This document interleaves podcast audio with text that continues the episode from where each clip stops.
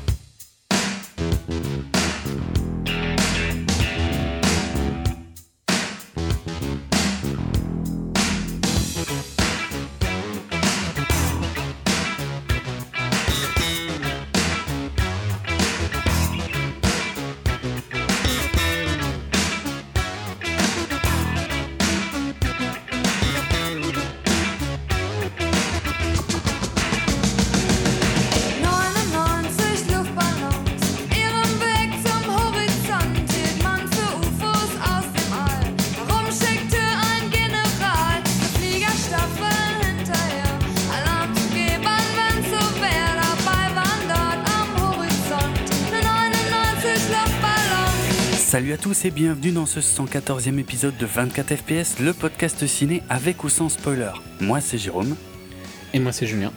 et dans cette émission on va parler du film Atomic Blonde de David Leitch dans une émission euh, en deux parties puisque première partie on va parler un petit peu de, bah, de qui est enfin d'où vient cette histoire qui est David Leitch euh, et puis euh, notre avis sans spoiler et puis une seconde partie après le signal sonore qui elle euh, nous permettra de revenir sur quelques éléments parce que je crois qu'on fera pas du scène par scène.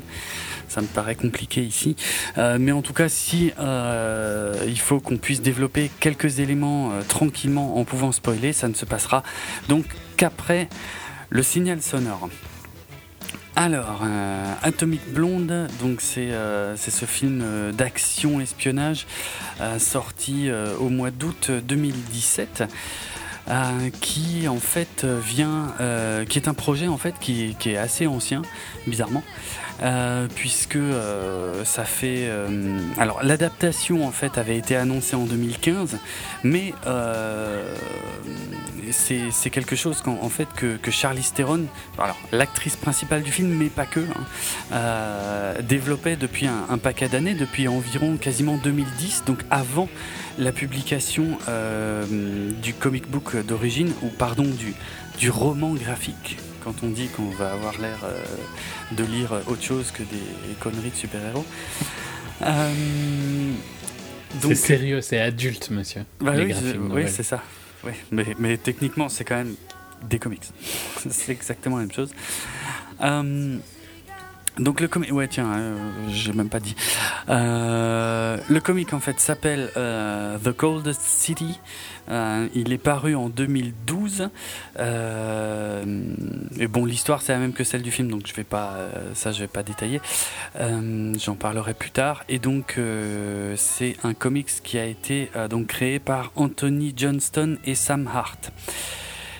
Et donc il se trouve que en fait la, société de production de Charlize Theron qui s'appelle Denver et Delilah, nommée d'après ces deux chiens, Denver et, et Delilah.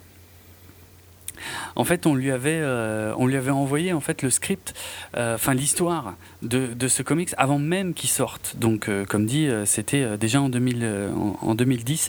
Et Charlize Theron avait bien, aimé, donc elle, avait globalement décidé de, de, d'essayer de porter ça à l'écran dès qu'elle pourrait. Euh, alors ça a mis euh, ça a mis cinq ans. Et euh, c'est le, le déclic est en fait est surtout arrivé quand le film John Wick est sorti hein, puisque celui-ci était euh, réalisé par euh, Chad Stahelski. C'est pas évident. Et Non, il est pas facile à dire. Et David Leitch, en fait, qui n'était pas crédité sur le film euh, en tant que réalisateur, mais qui était bien euh, co-réalisateur euh, donc de, du premier John Wick. Donc tous les deux, hein, Chad Stahelski et David Leitch, qui sont en fait d'anciens cascadeurs. Euh, enfin, d'anciens, je ne sais pas s'ils sont anciens, je pense qu'ils sont peut-être même encore en activité, on va, on va y revenir. Mais euh, voilà, qui avait donc, euh, qui s'était fait remarquer en tout cas avec leur première réalisation, John Wick. du coup, Chad Stahelski, lui, avait enchaîné en solo sur John Wick 2, j'avais évoqué ça il y a quelques épisodes. Et David Leitch, lui, en fait, était, ben, a pas travaillé sur John Wick 2, mais sur l'adaptation donc du comic The Coldest City, renommé Atomic Blonde pour le cinéma. Alors, qui est ce, David Leitch En quelques mots, donc je l'ai dit, c'est un, cascadeur à la base qui a quand même bossé sur euh, pas mal de choses. Hein. Ce que je vois dans sa filmo, donc en tant que cascadeur, hein, on trouve du, du Blade, du, Fight Club, euh, des Ghost of Mars, euh, Daredevil. Le, le, tu disais J'ai pas. Des Bournes 300. Oui, il y a du Bourne, il y a du 300, il y a du Matrix Révolution, euh, Van Helsing, Constantine, euh, euh, Mr. and Mrs. Smith, Serenity, V for Vendetta, Underworld Evolution, ouais, 300 Bourne, tu l'as dit. Jumper, Speed Racer. Le nouveau Tron, évidemment. Oui, ouais, ouais. Ben oui, et, en fait c'est ça, c'est qu'on va même jusqu'à des films finalement assez, euh, assez récents. Alors il y a le Conan, le, le, remake de Conan le Barbare, qui était une merde infâme. Euh, et puis le dernier, a priori, sur lequel il a été cascadeur, c'était euh, Jupiter Ascending. donc Jupiter, le dessin, destin de l'univers en VF. Donc des Wachowski. Ouais, ouais qui, était, euh, qui était assez raté. Euh, ce qui est intéressant avec David Leitch, c'est qu'il a été aussi euh, réalisateur. Il n'est pas passé comme ça à la réalisation du jour au lendemain parce qu'il a été en fait réalisateur de, de seconde équipe. Alors je sais pas, je pense qu'on a déjà expliqué ça un jour ou l'autre, mais euh, autant le redire simplement, c'est que parfois sur les grosses productions, euh, on va dire qu'il y a, des plans à tourner en fait qui n'incluent pas forcément le, casting euh, trois étoiles du film, ou ça peut être juste des décors, ou ça peut être juste avec des acteurs secondaires ou des trucs comme ça. Et donc le réalisateur euh, star euh, ne s'embête pas en fait à aller euh, réaliser ces trucs qui, sont de toute façon pas ni les plans où se trouve vraiment le fric ni là où sont les stars. Donc voilà c'est hyper scripté en général hein, ils ont des storyboards ou des trucs comme ça. Et ils confient ça donc à ce qu'on appelle les réalisateurs de seconde équipe qui vont aller tourner ça donc avec voilà avec les figurants ou, ou je ne sais quoi. Et donc David Leitch a a commencé euh, à faire euh, ça sur euh, The Midnight Meat Train, qui était un film que j'avais vu à Gérardmer, qui était, si ma mémoire est bonne, inspiré d'une d'un récit de, Clive Barker, donc le même que, que celui qui a fait les Hellraiser. Il a bossé sur Ninja Assassin, donc ça c'était du même réalisateur que V pour Vendetta. il était réalisateur seconde équipe sur Conan le Barbare aussi, donc le, remake de merde. Hein. Sur Hansel et Gretel, chasseur de, sorcières, sur La légende de Ron Burgundy 2, sur The Wolverine, sur les Tortues Ninja, le premier, sur le récent Hitman Agent 47, sur Jurassic World, sur Captain America Civil War et sur le second, euh, Tortue Ninja également. Anchorman, la légende de Ron Burgundy. Oui, oui, je... oui c'est vrai que c'est Anchorman. J'ai pas vu le, le 2, mais je crois que c'est au-dessus de mes forces. Je peux pas. Ouais, mais le 2. Ben non, mais en plus, moi j'ai bien aimé le 1 et j'ai pas du tout aimé le 2. Bah, à la limite, c'est peut-être possible pour toi que ce soit l'inverse. Si ça se trouve, ouais, ça pourrait peut-être être l'inverse. franchement, ça fait pas partie de mes priorités. J'ai tellement de trucs importants. Je ne pense pas que c'est un bon test euh, à faire. Ouais, ok. Mais ouais. Donc. Euh, Soit, il a un petit peu de bouteille. Voilà, c'est ça. Il, il sort pas complètement de nulle part. Euh, et donc c'est probablement pour ça que qu'il a été choisi donc par Charlie Theron pour réaliser un Atomic Blonde à la place de euh, John Wick 2 que de toute façon son pote euh, faisait en solo. il semblerait, selon Charlie Theron, que le succès de, Mad Max Fury Road a un petit peu aidé aussi le, le développement du film. Euh, c'est probable, hein, je dis pas. Le succès. Hein. J'appellerais pas le succès de Mad Max Fury Road, quoi, tu vois, mais par rapport à ce que c'était, il a eu des chiffres de merde. Hein. Ouais, c'est clair. Il aurait dû faire plus d'un milliard. C'est un succès d'estime. Ouais. Oui, par contre, ouais, c'est un succès critique complet. Et mhm. ça l'a peut-être légitimisé comme action star. Hein. Et c'est un peu la renaissance de Charlie Theron, de toute façon, c'est de devenir une action star. Ce qui l'intéresse vraiment, pour le coup, c'est pas. Euh, c'est vrai. C'est vrai. Euh, on, on, sent qu'elle est passionnée par son projet, quoi. C'est pas, mhm. pas du tout. Euh, elle se donne à fond, elle fait ses cascades. Ouais, enfin, pas toutes, hein. Mais non, oui, mais bon, elle, en fait... Elle l'a pris quand même. oui, oui, bah, oui. Alors l'anecdote est, est, connue effectivement, mais elle s'est, euh, elle s'est pété dedans sur le, le tournage de d'Atomic Blonde.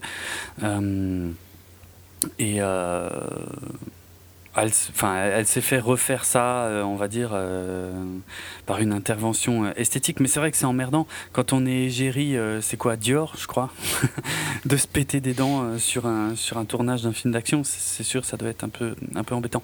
Elle a, elle a quand même bossé effectivement hein, avec huit huit entraîneurs personnels hein, pour pour préparer le rôle.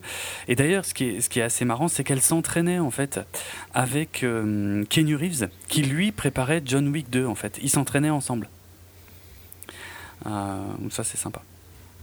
Ah. Et euh, voilà, qu'est-ce que j'ai Bon, j'ai quelques, j'ai quelques anecdotes hein, en stock, mais euh, j'en ai pas non plus 36. Il semblerait que euh, comment euh, David Bowie euh, devait avoir un, un petit un, rôle dans le film, je sais pas lequel, et il semblerait qu'il l'ait refusé quelque temps avant sa mort. Il aurait pu très bien aller dans l'univers. Oui, c'est sûr. Ça aurait du sens. Clairement, clairement.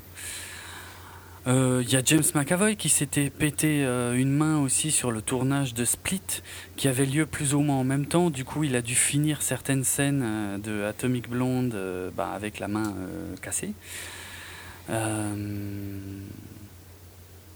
Voilà. Après, j'ai quelques autres anecdotes, mais c'est plus des trucs quand on parlera de l'histoire et tout, quoi. Alors, d'ailleurs, l'histoire du film en quelques mots. Ça se passe euh, à Berlin, euh, donc en 1989, à fin 1989.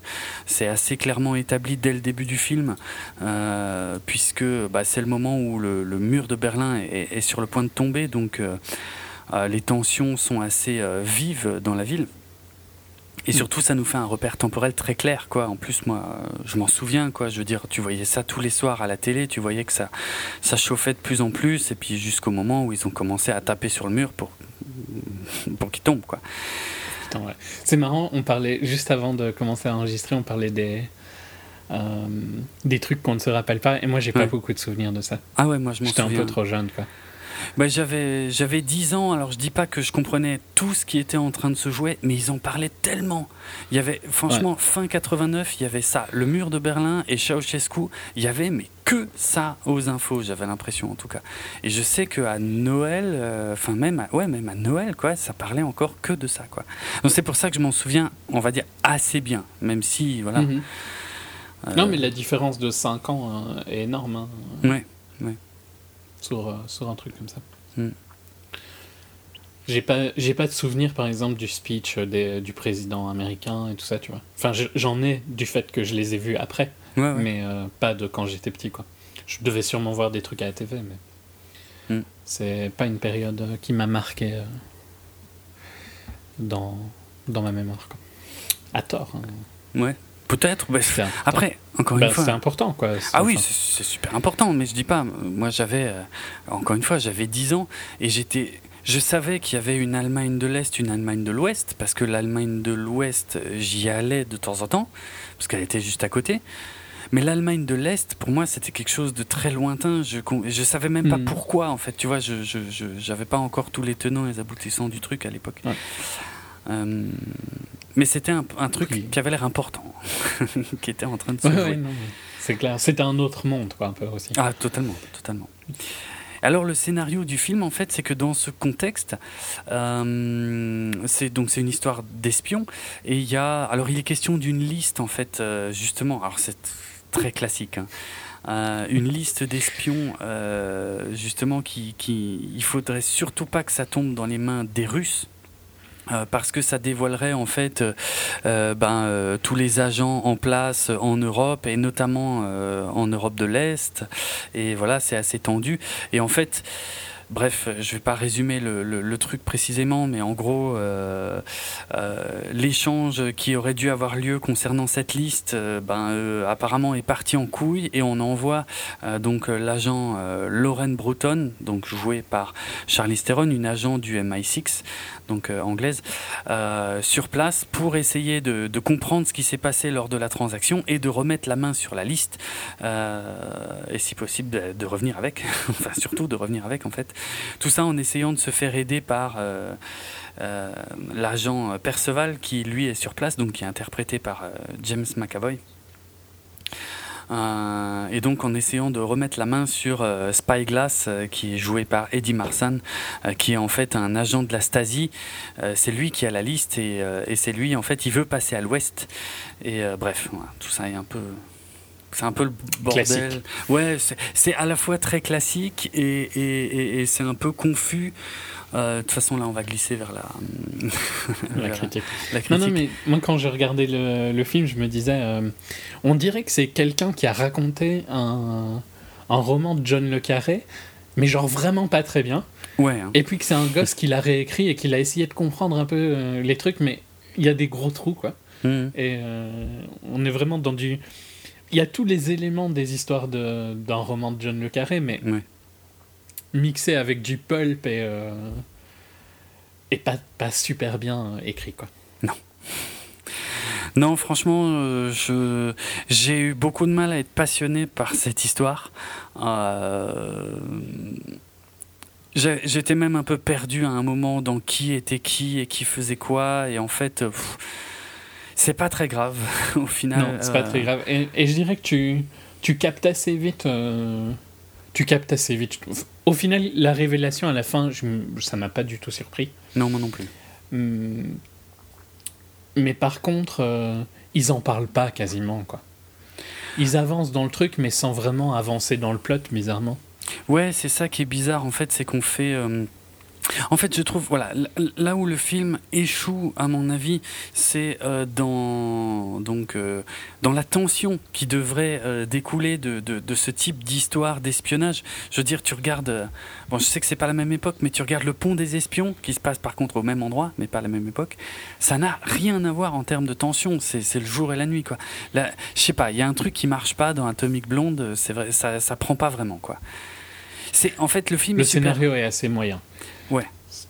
Et il sert juste à porter les scènes d'action, euh, mais c'est vraiment pas très bon euh, d'un point de vue scénaristique. C'est un film de toute façon où tous ses attraits sont visuels. Donc. Clairement, clairement, c'est voilà, c'est vrai que tout est porté euh, sur l'esthétique et mais moi ça m'a vraiment gêné que que la tension en fait ne soit pas ce qu'elle devrait être parce que même finalement cette histoire de, de, de, de, mur de Berlin qui est sur le point de tomber, ça n'apporte pas grand-chose non plus, en fait. On ressent pas vraiment le l'ambiance qui, qui devrait y avoir dans la ville à ce moment-là, euh, le truc un peu, le côté un peu chaotique ou fin d'une époque, tu vois, qu'on devrait ressentir. Et, le pire, c'est qu'on va un peu dans l'underground de la ville et on le ressent pas, en fait. C'est un peu, ça, c'est un peu raté, vraiment. Euh, en dehors de d'avoir une temporalité claire, quoi, et de pouvoir. Euh, oui, voilà. T'imaginer où t'es euh, mm. pendant le film, ça, ça n'apporte rien. Il n'y a pas une une excitation qui devrait être présente à une époque comme ça et, un genre de tout va péter euh, n'est pas assez marqué, quoi. Et de toute façon, même les risques de de la liste et tout ça sont pas c'est vraiment pas les points forts du film non franchement on s'en fout un peu quoi ouais tu t'en fous, tu sais pas du tout à.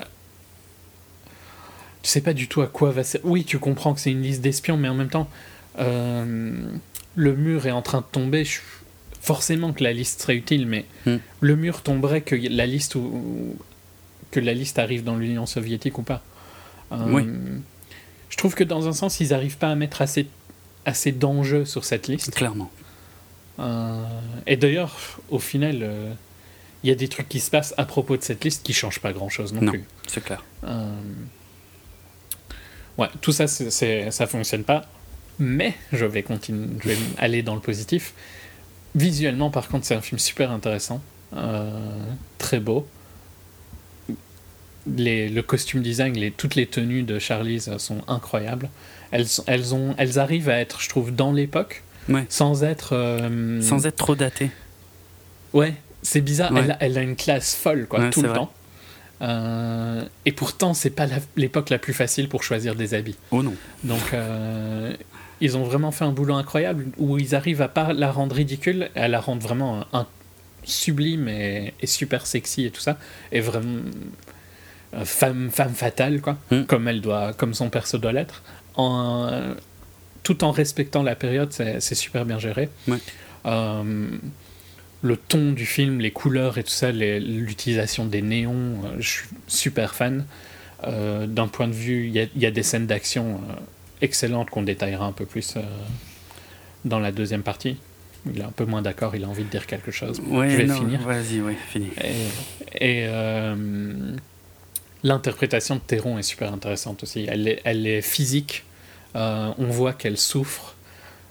Comme on voyait un peu John Wick souffrir aussi, c'est peut-être le seul point où les films sont en commun parce que, et je crois que ça, on est d'accord tous les deux. Il est vendu comme euh, le, le John Wick euh, à femme, quoi. Euh, pas le terme. De female John Wick, je devrais plutôt, j'ai envie de dire plutôt. Ouais. Et ça, je trouve que c'est pas du tout le cas parce que on n'est pas du tout sur le même style d'histoire. Donc, euh, la construction et la, et la- et la manière dont se déroule le film, euh, ça n'a pas du tout le même impact. Dans John Mhm. Wick, on allait vraiment sur un crescendo. Et en plus, on découvrait un monde qui était super intéressant dans le, dans le premier plus que dans le deuxième. Ouais. Euh, ici, on est vraiment sur un film avec un scénario de film d'espionnage classique pas très bon. Euh, mais oui, par contre, sur la manière dont le perso se bat euh, de, de manière super viscérale, où on voit qu'elle prend des coups et tout ça, ça c'est c'est un peu dans le même esprit de réalisation. Et ça, ça fonctionne super bien. Je, quand elle se bat dans une, scène- une des scènes notamment qui a, qui a l'air d'être un plan séquence qui n'est pas, Mm. euh, qui dure super longtemps, où tu vois qu'elle euh, elle prend vraiment cher. Euh, et le fait que le elle soit pas soignée, tu vois, instantanément, quoi, qu'elle souffre ouais. tout au long du film, tu la vois souffrir, je trouve ça super intéressant. Vrai. Et dernier point positif sur son interprétation, elle joue un truc, euh, un agent super euh, sexy, super sexualisé, tout ça, mais c'est jamais vulgaire et Mhm. c'est c'est toujours logique, quoi. C'est jamais euh, de l'exploitation euh, que David Leitch fait. C'est vraiment, il y a du respect de son personnage, quoi. Il est sexualisé, mais pour des raisons logiques. Et c'est pas, c'est ouais, c'est jamais, c'est jamais misogyne et tout ça, je trouve, la manière dont c'est fait. Ouais. C'est peut-être dû au fait qu'elle est mais c'est très bien géré, quoi. Je te laisse Ok. euh, faire ta critique. Je vais revenir alors sur plusieurs éléments. Euh, je- en commençant par John Wick, effectivement, euh, quel mensonge de la part de la promo du film de, de nous vendre ça comme un John Wick féminin, dans le sens où John Wick. C'est n'importe quoi, John Wick, c'est complètement pulp. Je veux dire, ça pourrait être un comics justement, John Wick, tu vois. Et c'est et c'est Ouais, pr- clairement. et, et c'est jouissif parce que c'est n'importe quoi. C'est complètement over the top, les fusillades, les machins. Ici, on a une approche qui qui est beaucoup plus réaliste, euh, mais avec un petit côté pulp quand même. Mais Quand même, hein. oui, quand même oui, fort présent, quoi. Le, le- mais c'est plus les dans, lumières et tout ça. voilà, euh, mais c'est plus exactement dans les couleurs, dans les lumières, que que dans les scènes d'action qui sont au final assez peu nombreuses. Euh, je, autant, ouais, je vais commencer par dire finalement ce que j'ai pensé du film, sera plus simple pour développer ensuite. Je, je trouve que c'est un film sympa, correct, mais sans plus en fait. Parce que son, ses principaux atouts sont Charlize Theron, clairement. Euh, j'ai envie de dire Sofia Boutella également. Euh, elles portent toutes les deux le film. James McAvoy est très bon aussi, mais il fait des choses qu'on l'a déjà vu faire, plus ou moins, donc c'est un peu moins. euh, mhm. ça ressort un peu moins du lot, mais il est, il est, il est très bien aussi. Euh, donc voilà, il y a quelques acteurs comme ça, cette poignée d'acteurs qui portent vraiment le film, euh, plus quelques passages donc très graphiques où ils jouent sur les lumières, les néons et tout, qui, qui apportent effectivement ce côté pulp qui, qui, euh, qui colle bien aux, années 80 finalement. en plus avec la musique des années 80. Ouais, la bande son. Hein. Voilà, qui, qui, qui, est sympa. si tant est qu'on apprécie la musique de cette époque. ce qui n'est pas forcément énormément mon cas, mais, mais bon, là, il n'a pas choisi les pires trucs dans le film, donc ça va, ça passe. Euh, le problème, c'est que en dehors de tout ça, on a une histoire donc qui est, loin d'être passionnante. Euh, un manque de rythme qui, devient de plus en plus flagrant. Le, film dure quasiment deux heures et franchement, c'est beaucoup trop pour ce que ça raconte. Quoi. En une heure et demie, c'était beaucoup plus sympa. La même chose en une heure et demie, une heure quarante. c'était. Là, c'est là à un, moment, la tape qu'un film comme ça doit faire. Ouais, ouais. À, un moment, je, je, me suis pas fait chier, mais pas loin. Franchement, il, se passe vraiment rien. Ça blablate beaucoup, ça n'avance pas, et on a en fait, ils ne font que nous répéter encore et encore les mêmes enjeux qu'on a compris quasiment depuis le début. Et donc ça, ça me pose un gros problème. Et si ce n'est que le la récompense, en quelque sorte, le payoff de tout ça, c'est effectivement une scène d'action qui est extraordinaire, qui est complètement dantesque, quel que ce soit un vrai plan séquence ou pas, on s'en fout parce que c'est un boulot de fou dans tous les cas et c'est très impressionnant. Et c'est peut-être, mais, mais, mais, le souci, c'est que c'est 10 minutes et, et, que c'est même pas encore tout à fait à la fin. Et, et en fait, moi, c'est tout ce que, c'est quasiment tout ce que j'ai retenu du film, c'est cette scène de 10 minutes qui est super sympa, mais sur un film de 2 heures, c'est long. Et c'est marrant, mais je suis quasi sûr qu'une des raisons que j'ai beaucoup plus apprécié le film, c'est que pour moi, il y a un moment qui est un moment mou, je suis d'accord avec toi, mm. euh, et, où euh, on voit un autre film. Euh, t'es d'accord que c'est à peu près à ce moment-là que le film est un peu mou? Dans la scène du cinéma? Même si la scène d'action du cinéma est visuellement intéressante aussi. mais Celle-là, ça va encore, tu vois. Ouais. Mais un peu avant, c'est un peu mou. Ah, mais avant, putain, ouais, franchement. Ouais. Et le truc, c'est que je suis quasi sûr hein, que moi, le fait de. Ça m'a replongé à mort dans le truc et j'étais. Il y a un côté fanboy qui est arrivé à cause du film qui sont en train de voir, donc j'en parlerai d'un parti spoiler. Mhm. Euh, qui est un des meilleurs films de tous les temps. Peut-être totalement d'accord. oh la face, la déclaration. Il y, a, l'avis de Jérôme sur, euh, sur ce film dans un, un épisode. Euh, euh, d'Anthropodcast, non? Oui, oui, c'était le. Non, c'était peut-être même encore Voyage Cast à, l'époque, mais oui, c'est sur le flux d'Anthropodcast. D'ailleurs, Anthro Story maintenant. Euh, effectivement, c'était le crossover qu'on avait fait. Euh, ouais, enfin, on va peut-être pas encore tout de suite dire quel est le film en question, mais. Ouais, ouais. Oui. Voilà.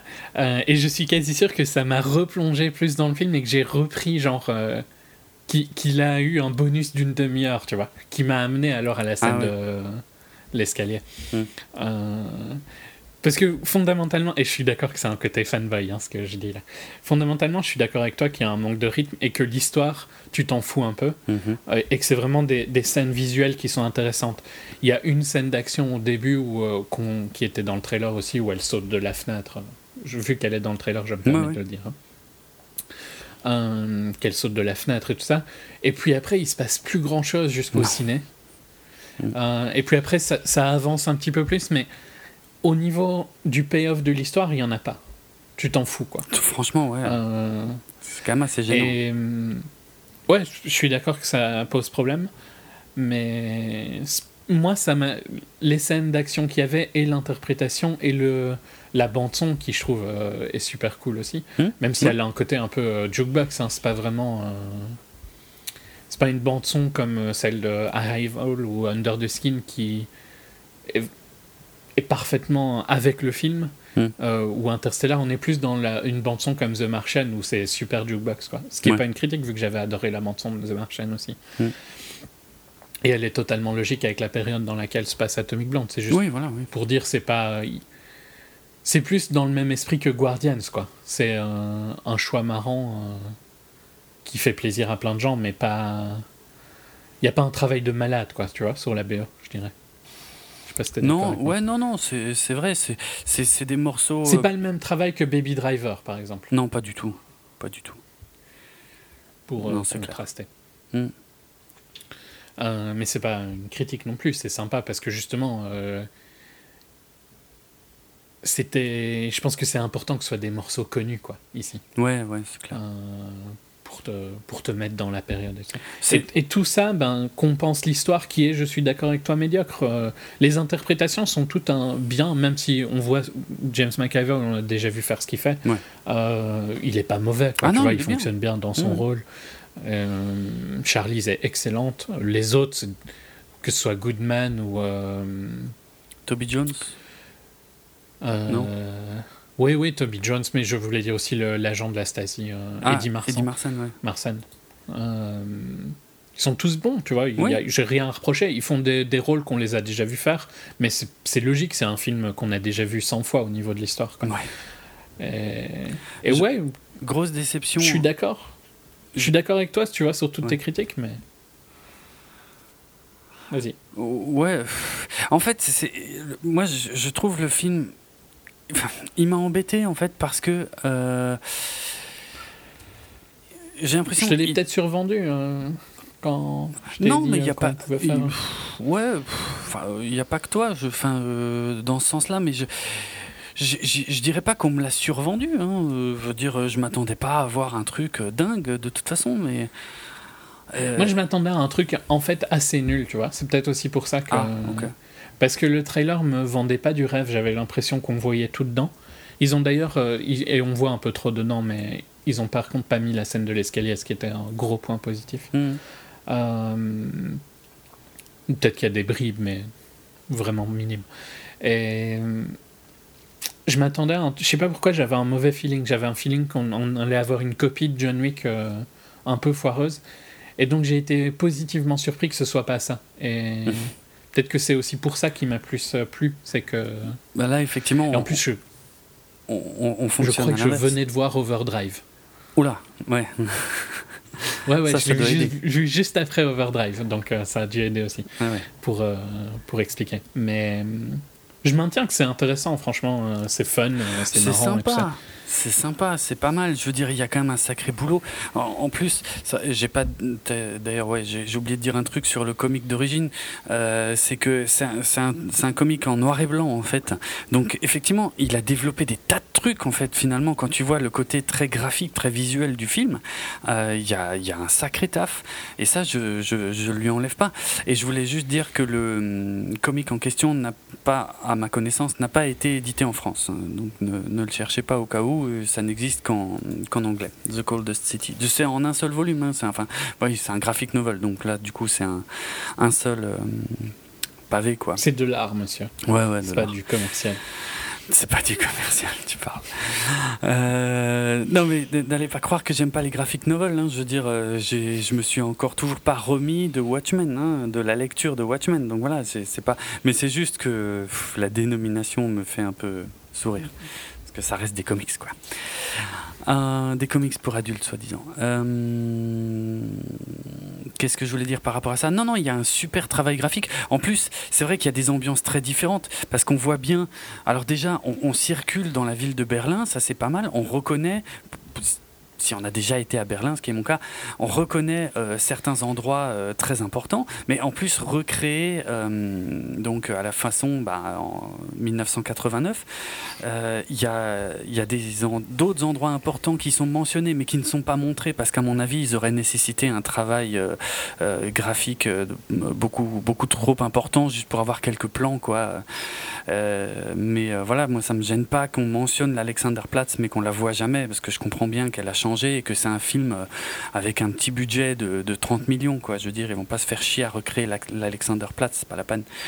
Euh, ça c'est sympa, on voit bien en plus euh, la différence entre quand on... Parce qu'évidemment, ils naviguent très facilement entre, entre l'Est et l'Ouest. Alors ça par contre c'est peut-être un côté déjà un peu plus pulp que, que la réalité. Mais bon, euh, on voit bien la différence. À l'est, tout est vraiment très, très gris, très morne, euh, très moche et tout. Très communiste, quoi. Très communiste. mais, euh, cliché du. Mais c'est pas cliché. Mais dans ce cas-là, je pense que c'est pas cliché du tout. Hein. Je veux dire, moi, j'étais à Berlin il y, a, quelques années et il y, a, il y a encore des quartiers de Berlin-Est qui sont comme ça, super moches, super tristes, super vieillots, quoi. Je veux dire, c'est. J'ai pas. Tout ça. Des blocs, vraiment. Ah ouais, ouais, ouais. Clairement. Non, mais c'était vraiment comme ça, il n'y a pas de souci. Et effectivement, quand on est à l'ouest, tu sens que c'est un peu plus, euh, c'est un peu plus vivant, c'est un peu plus sympa, c'est un peu plus coloré. D'ailleurs, toutes les couleurs, euh, les, ces couleurs très chaudes, quasi saturées du, film, euh, avec les néons et tout, c'est tout ça, c'est à l'ouest. Donc ça, c'est assez sympa, hein, je dis pas. Il y a, je, je, pour sur ce sujet-là, il y a une super comédie. Je sais pas si tu l'as déjà vu. Goodbye Lenin. Ah oui, c'est extraordinaire. Wolfgang Becker. Ouais, ouais, ouais. Qui est excellente sur euh, cette période. Enfin, mm. c'est plus tard, mais euh, ça parle totalement de ça. Ouais, ouais, ouais. Euh, je la conseille largement à nos auditeurs. super fun comédie tragique un petit peu. Ouais, ouais, ouais. Avec Daniel Brühl notamment. Ouais, c'était un. Bah, moi, c'était là que j'avais connu Daniel Brühl en, en premier, effectivement. Moi aussi. C'est son premier gros rôle, je pense. Oui, oui, je pense aussi. C'est un super film, c'est un film allemand, je crois, à la base, mais c'est un super film qui, qui, raconte effectivement euh, de manière un peu, euh, oui, euh, comme tu dis, un peu tragicomique le, le les, les, différences qu'il pouvait y avoir entre l'Allemagne de l'Ouest et l'Allemagne de l'Est, mais sur un, un, principe un peu original, mais hmm. vraiment sympa. Ouais, ouais, Goodbye Lénine, à voir absolument, hein, c'est clair. Euh, qu'est-ce que je voulais dire d'autre encore? Bah, sur, ouais, sur, sur, le, sur la sexualisation des, des personnages. Alors, c'est effectivement quelque chose apparemment qui n'était qui, qui pas forcément dans le comics d'origine et que, que Charlize Theron a voulu apporter au film. Euh, et donc, euh, et c'est je pense que c'est très réussi, euh, sans être vulgaire. Ça, je suis totalement d'accord euh, en ce qui concerne donc effectivement Charlize Theron et euh, Sofia Boutella. Faudrait pas l'oublier. Même si, par contre, Sofia Boutella, dans l'histoire, elle sert quasi à que dalle. Ouais, elle sert à rien. Mais je voulais dire, même en dehors du, du fait de leur euh, relation, euh, qui n'est pas un secret, euh, Charlize Theron en parle dans les interviews. Oui, oui. elle aime bien flatter ses costards, hein, en général. Aussi. ah, ok. Oui, c'est vrai. Bah, c'est bien, hein, après, hein, tant mieux. Sauf Tom Hardy, je crois. C'était pas bien entendu, non, avec Tom Hardy? Ça me dit pas quelque chose. Quoi? Battu, je sais plus. Pas, pas battu, mais genre, ils étaient pas copains, je crois. Ça me dit mais je, chose. je me rappelle, je, sais plus avec. Je, crois que c'était avec Fassbender, notamment une, une partie anatomique de Fassbender euh, qu'elle avait euh, encensé. D'accord. Euh, il suffit de regarder Shame, hein, si vous êtes curieux. T'avais vu Shame hein? Quelle oh. horreur ce film, quel, quel ennui infini, mais c'est, c'est, c'est, le seul film qui est presque arrivé au niveau d'ennui de celui dont on parlait et qui figure à un moment dans Atomic Blonde. Deux chefs-d'œuvre. Quelle horreur. Voilà. Euh... pourquoi j'ai... Ah oui, oui, donc, ouais, non, elle son perso sert à rien. Mais quand je disais sexualisé, c'est même juste le côté euh, très sexy du, de Lorraine euh, n'est jamais. Euh, il y, a, y, a, un côté respectueux, même, même dans tous les trucs qui pourraient passer vraiment mal dans un autre mmh. film, je trouve. Ouais, ouais. Non, mais c'est euh, et ici, c'est jamais mal géré. C'est ouais, très sensuel, c'est bien fait. Je, la seule réserve que je mettrais, c'est que c'est quand même un poil gratuit de temps en temps, dans le sens où, euh, encore une fois, en fait, tu as l'impression que, que, que, ces scènes font avancer l'histoire et, c'est, et après, tu te rends compte qu'au final, pas du tout. Qu'est-ce que, Mais à mon avis, toi, tu parles plus des scènes, par exemple, avec Sofia. Ça, je suis d'accord, elles servent euh, globalement à rien. Mais par contre, tu vois, je trouve que là où un, film, un autre film aurait fait ça totalement différent, c'est une des scènes d'ouverture quand elle prend son bain. Euh, et puis après, elle va euh, devant, devant le miroir dans sa salle de bain, quoi. Et, toute cette scène-là, elle est nue, et pourtant, c'est pas sexualisé du tout. C'est même plus. Euh, c'est sobre parce que tu vois les, les dégâts qu'elle a. Quoi. Ah oui, non, c'est clair, là c'est une autre vision. C'est très cru euh, parce que la lumière. Très cru, voilà, c'est ça que je voulais dire. La lumière est très crue. C'est froid. Mm, ouais, froid, cru. Ouais, mais c'est un choix qui aurait été complètement différent par un, un, autre style, un autre réalisateur. Ah oui, tu vois, oui. t'imagines Michael Bay qui fait ce film-là, c'est pas du tout la même scène. c'est sûr. Putain, l'exemple. Non, non, mais c'est bon, c'est bien. C'est bien. Mais c'est. Ouais, non, c'est là où je trouve que c'est positif et que c'est assez rare, donc ça mérite d'être euh, mentionné. C'est pas. Euh, ils n'ont pas juste pris un perso féminin et le, le sexualisé, ils ont pris un mhm. perso féminin et ils ont fait un peu le même travail qu'ils ont fait avec John Wick. C'est là où il y a des similarités. Quoi. Ouais. Mon, mon, seul truc, c'est que ces scènes sont sympas et, et c'est vrai qu'elles sont. Euh, la façon, en tout cas, dont elles sont traitées est plus intéressante que dans la majorité des films euh, du même genre, ou des films qui tout simplement euh, montent des gonzesses à poil. Euh, mon seul souci, c'est si l'histoire avait été meilleure, ça aurait été, mieux pour ces scènes aussi, ça aurait eu l'air un poil moins gratuit. Voilà, c'est tout ce que je dis. Mais je dis pas que c'est vulgaire ou que c'est mal fait ou quoi que ce soit ou que c'est une mauvaise idée. C'est juste que si ça avait pu en plus un tout petit peu porter le scénar, ça aurait été parfait. C'est c'est juste ça qui manque un peu quoi. Ok. Euh... Euh, je suis, je suis pas en, je, je suis pas en désaccord. C'est juste que voilà, moi le côté visuel, euh, la, la performance de Theron et euh, la, l'excellent hommage à un des meilleurs films de tous les temps. J'en rajoute à peine. c'est clair. Euh... Mais t'es fou, tu te rends compte que les gens vont essayer de le regarder, quoi. C'est ça, c'est ça. Ah, je, je, vais me prendre des hate mails après. Hein, Mais ça, grave. Franchement. Mais je suis sûr que tu vas les décon... le déconseiller ah bah, tellement que. Pas qu'un peu. Voilà. Pour ça, j'attendrai la partie euh, avec spoiler. Ouais, ouais. Autre chose ou. Euh, ben, globalement. Sur le film dans son ensemble, non, comme dit, c'est un film correct, euh, avec quelques choix euh, graphiques intéressants, une scène d'action extraordinaire qui tient plus de The Raid que, que, du Pont des Espions. Euh, donc c'est ça te réveille, quoi, complètement, tellement c'est ouf.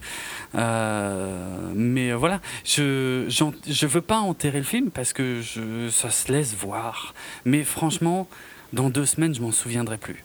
Euh, c'est sans plus, quoi. Je veux dire, euh, un meilleur script et, et c'est un mec, je pense, qui peut faire des trucs intéressants. David Leitch.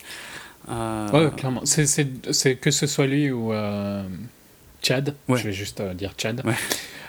C'est des réalisateurs qui ont un, un avenir, clairement. Hmm. Après, je pense qu'il faudra qu'ils s'entourent de meilleurs scénaristes et tout ça. c'est clairement pas leur force le scénario, c'est clairement pas leur force. Par contre, ça fonctionne bien sur la direction d'acteur, donc ouais. euh, c'est déjà un ouais. point positif. En dehors du, de l'attrait visuel, euh, que ce soit John Wick, mais évidemment, c'est Kinu, et Kinu est excellent dans ce style de rôle. Je, je sais pas à quel point, parce que au final, je sais pas si c'est des bons directeurs d'acteurs ou pas, euh, dans le sens où ces deux projets un peu passionnels, que ce soit pour Kinu ou pour Charlize, quoi. Donc. Est-ce que c'est bon est-ce que c'est bon parce que les acteurs étaient impliqués mmh. ou est-ce que ce sont des bons réalisateurs d'acteurs faudra voir dans le futur. Mais dans tous les cas c'est des réalisateurs intéressants. Mmh.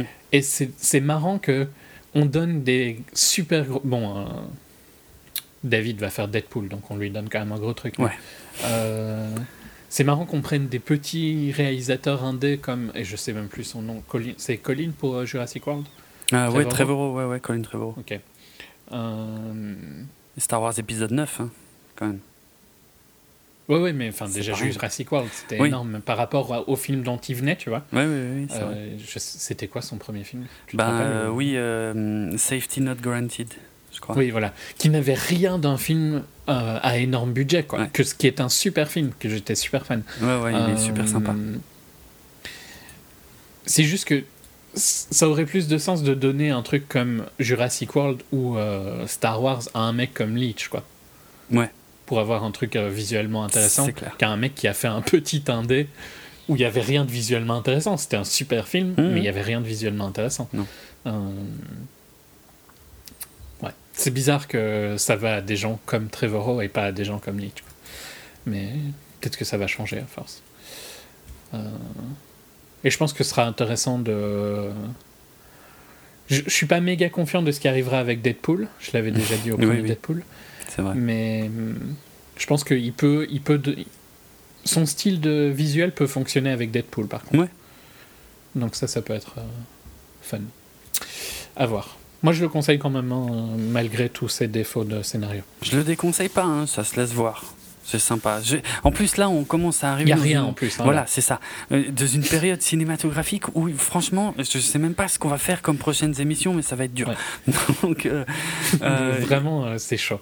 Parmi, voilà, maintenant qu'on a passé tous les gros blockbusters à la con, dont quasiment l'immense majorité était de la grosse merde, sauf La planète des singes,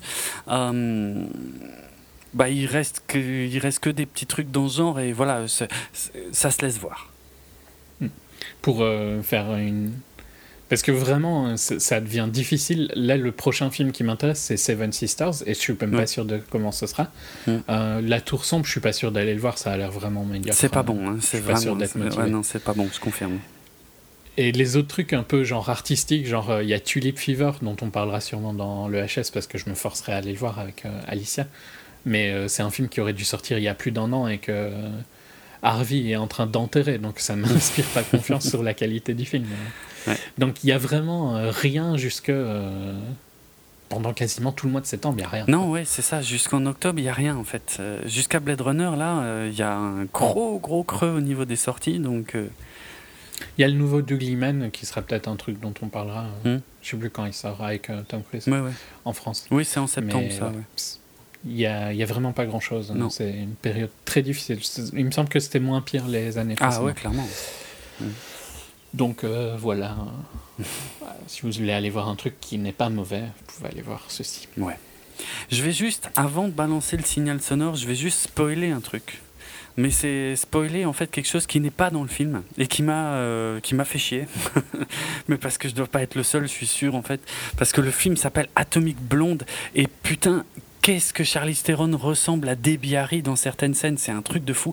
Donc Debbie Harry, euh, la chanteuse de Blondie, et je suis sûr que c'est pas un hasard. Euh, mais ce que, ce que je tiens à spoiler, donc qui n'est pas dans le film, hein, je le rappelle, c'est que le, morceau atomique de Blondie n'est pas dans le film. Et je ne comprends pas pourquoi. Avec un titre pareil, je ne sais pas d'où vient ce titre en fait. J'aurais peut-être dû faire une recherche, je ne sais pas. Mais je sais pas, tu fais un, tu fais un générique avec euh, Atomique de Blondie, quoi. Je dis, non, je comprends pas. Tu es dans les années 80, tu as des néons et tout, machin. Je veux dire, ton actrice principale, elle ressemble à Debbie Harry à mort. C'est un mystère. Peut-être qu'ils ont pas pu, hein. Bah, putain, j'ai entendu euh, ça dans des tonnes de films, quoi. Ouais, ouais, ouais. C'est ouais, pas comme les Beatles ou quoi. Bah, c'est ça. C'est pas. C'est vrai que c'est un choix bizarre, mais. Ouais, voilà. Alors je tenais à dire ça, hein, que vous ne soyez pas déçus comme moi, parce que moi, jusqu'à la fin du générique, je me disais, bon, ils vont mettre euh, Atomique ou pas? Non. non, non. Voilà. Euh, ceci étant dit, on va passer. Peut-être qu'ils ont. En fait, je me demande s'ils n'ont pas changé le titre euh, assez tard dans, ah, dans la production. Pas impossible. Donc c'est peut-être pour ça que le peut-être que la soundtrack était faite avant quoi, tu vois. Ouais, tu peux mettre ça quand même dans ton générique de fin. Ouais, dans un trailer ou un truc. Ou dans un trailer, ouais. C'est bizarre. Plus d'argent. Je sais pas. Je j'extrapole. ok. Sur ce, un signal sonore? Allons-y. Et euh, comme dit, on va pas faire du scène par scène parce que il y a, je pense, il n'y a pas de quoi, à mon avis, hein, tu me corriges hein, euh, si t'es pas d'accord, mais hein, y a déjà rien qu'au niveau du scénario, euh, ça serait difficile en fait de, raconter le film scène par scène et ce serait très chiant à mon avis. C'est déjà un peu chiant à regarder, alors à raconter scène par scène, voilà. Et puis et puis graphiquement, visuellement, il n'y a pas des trucs fous dans toutes les scènes non plus, quoi, en fait. Et c'est là que je suis un peu embêté, moi, pour cette partie avec spoiler, parce que, je, pour être franc, j'ai pas grand chose à développer, si ce n'est le plan séquence, entre gros guillemets, puisque c'est un faux plan séquence. Et je l'ai assez vite vu, hein, parce que si tu as un, peu, un tout petit peu l'œil, tu vois les raccords. Mais ça va. Ça va. Ouais, non, il est super bien fait. Et de toute façon, il faut être réaliste, il est impossible à faire en plan séquence. Euh, ce, serait super difficile. Ah oui, c'est sûr. Tu, tu, pourrais. Alors, je pense qu'elle a fait quand même une grosse partie de, de certaines scènes. Hmm. Euh, elle l'aurait pas pu physiquement. Elle n'est pas capable. Non, non c'est clair. Oui, non, ça par contre, c'est clair. Rien que pour ça, c'est un truc de malade. Ouais, ouais. Donc, tu aurais. Au final, tu aurais perdu, je pense, si ça avait été un vrai plan séquence. Ouais, ouais. Et c'est tellement bien fait que ça gêne pas du tout, quoi. Non, c'est clair. Alors en, réalité, en fait, parce que ça dure quand même une bonne dizaine de minutes. Hein. 8 minutes, je crois. Ok. en vérité, il y a quand même 40 plans. et pas un seul, quoi. Donc.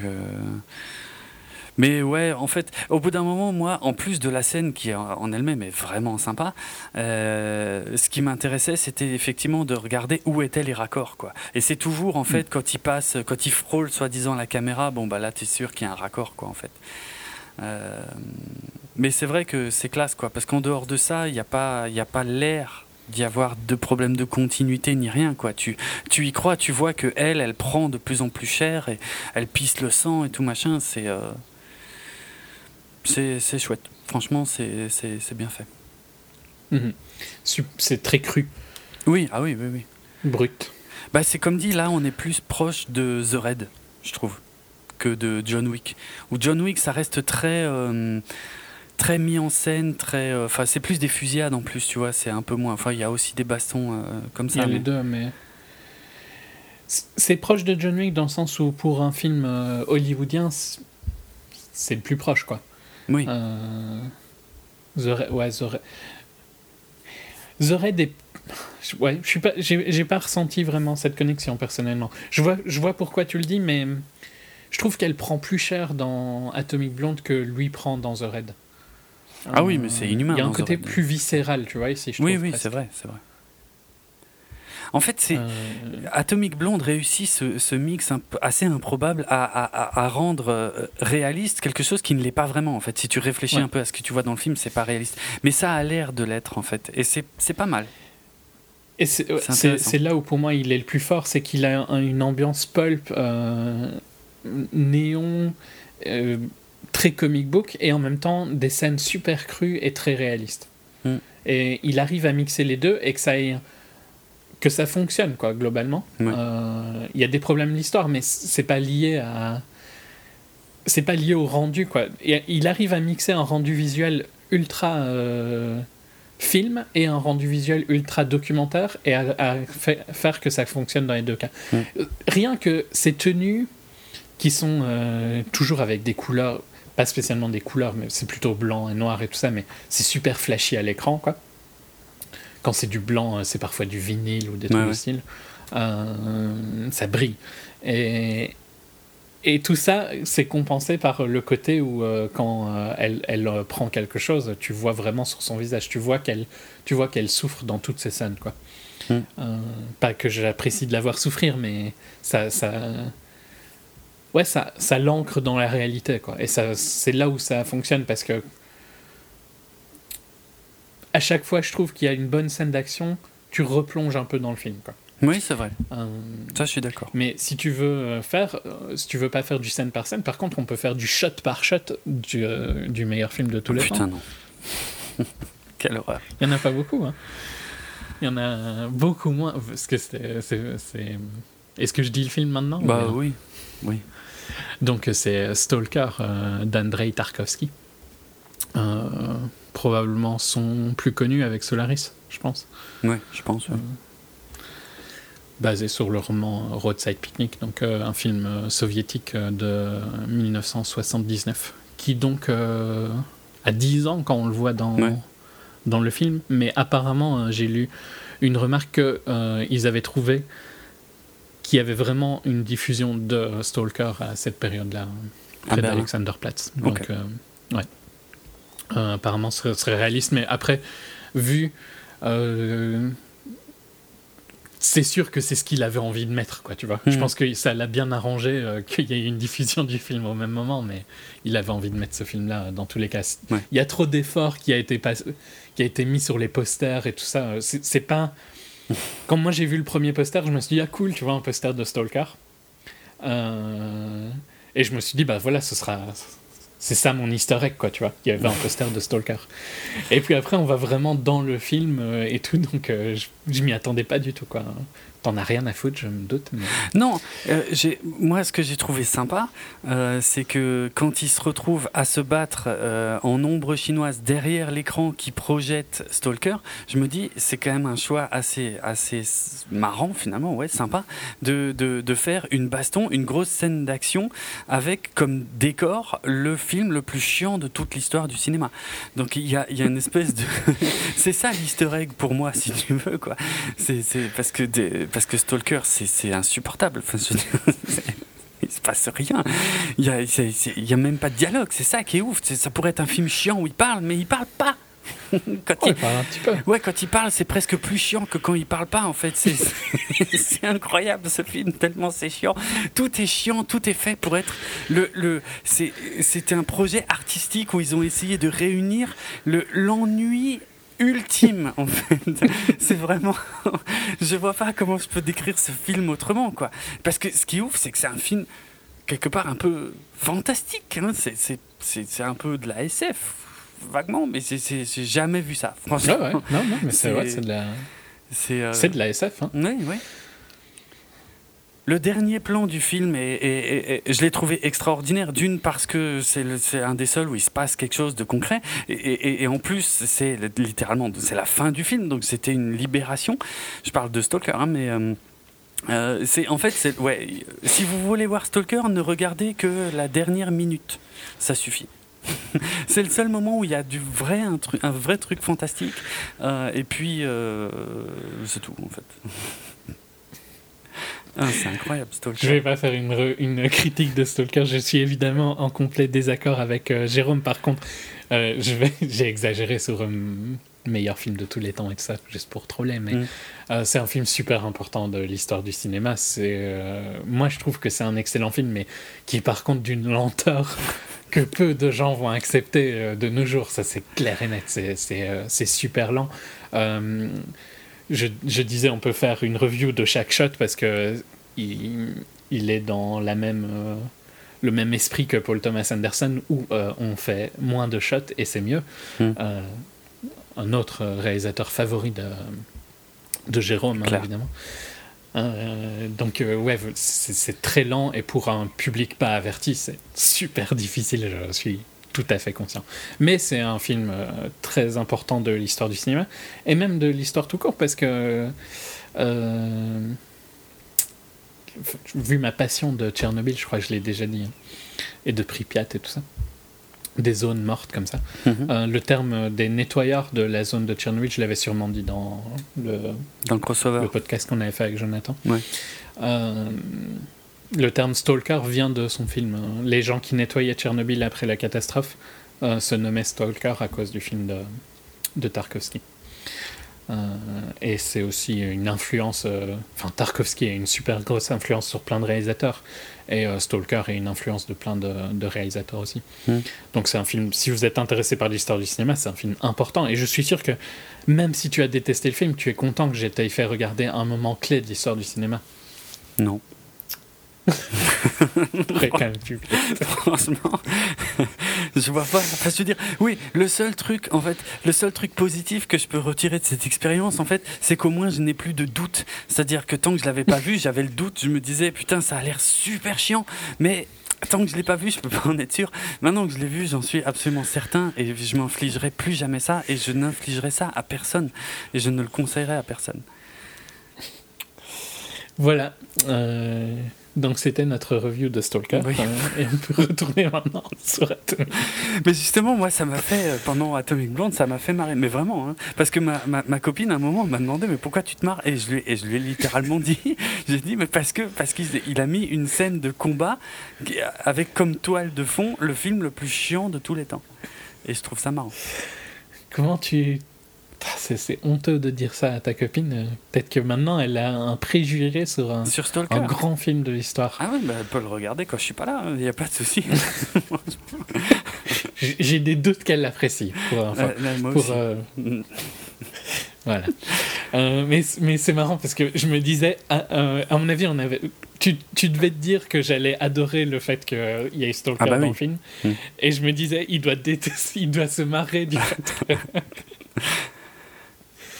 Donc euh, c'était pas mal comme moment. Mm. Euh, et oui, moi, ça m'a. Voilà, comment est-ce qu'un réalisateur qui choisit de mettre ça n'est pas quelqu'un de bien, tu vois? Je me pose la question. Euh, une autre référence cinématographique que, que, que j'ai vue euh, au début du film, je sais pas si tu l'as noté, euh, tu sais, dès qu'elle arrive à Berlin, elle est prise en charge par, par des gars et en fait ça va vite se transformer en baston dans la voiture et elle va être récupérée à la sortie d'un tunnel. Et je me suis mhm. dit, putain, mais je connais... Sympa la scène aussi, hein, d'ailleurs. Ouais, ça va, c'est pas mal, ouais. C'est pas mal. Et, euh, mais par contre, je sais pas si tu l'as noté, et je suis content parce que moi j'ai retrouvé l'anecdote, donc ça a prouvé que j'étais pas fou.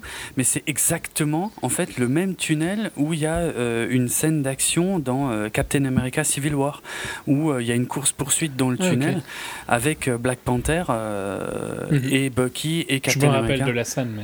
Et, et en fait, à la fin, ils, ils, se crachent à la sortie du, du tunnel et ils se font arrêter exactement au même endroit où elle se crache à la sortie du tunnel et est récupérée par, euh, euh, bah, je crois que c'est euh, machin, James McAvoy. Ouais, voilà. Mhm. C'est exactement au même endroit et tu reconnais super bien David. surtout la, la sortie du tunnel. Ok. Peut-être qu'il la shot pendant qu'il faisait Captain America. Ouais, ou qu'il a repéré l'endroit, va savoir. Je sais pas. Ouais, ouais, non, mais voilà. Mm. C'est plus ça. Mais... Sympa. J'ai pas remarqué la. J'ai pas remarqué que c'était le même endroit, mais hmm. maintenant que tu le dis, oui, ça me paraît.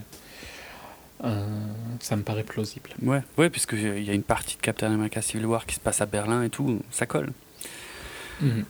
Euh, qu'est-ce que je pourrais mentionner? Est-ce que tu as fait attention aux montres? Ben, il y a plein de montres, mais. Ok. Il y a apparemment euh, ce qui est euh, ce qui est le plus présent dans le film en fait. Alors je sais pas si c'est une marque de montre. Euh, Karl F. Bucherer, ça te dit quelque chose? Ouais ouais, je l'ai vu. ouais, mais enfin c'est une montre, une marque allemande, mais que je ne connaissais pas spécialement. mais c'est une c'est une marque qui existe vraiment. D'accord. Parce que l'anecdote, en fait, c'est que c'est aussi la marque de montre que porte John Wick. Ah ok, ça, ça c'est cool. Euh, mm. Je savais pas. Mais je connais pas bien les marques de montres allemandes. Pour, Je connais vraiment que les deux, trois plus grosses. Euh. C'est vrai que d'habitude je, je, parle des montres. Mm. J'avoue, c'est de ma faute. Euh... J'aimais bien par contre le concept d'utiliser les montres pour faire passer les, Ouais, des messages ou des codes ou des trucs, ouais. Mais justement, à ce sujet-là, tu vois, il n'y a pas que Sofia Boutella qui est complètement, à mon avis, sous-utilisée dans le film. Euh, il y a aussi Till Schweiger, en fait, parce que son personnage, là, du Watchmaker. Alors là, on, a l'impression d'être déjà plus dans l'univers, d'ailleurs, de John Wick. Tu vois, de mec très classe et tout, mais qui a l'air quand même super baraque, genre, il vaut mieux pas qu'il se lève de son siège, sinon il t'allume, quoi.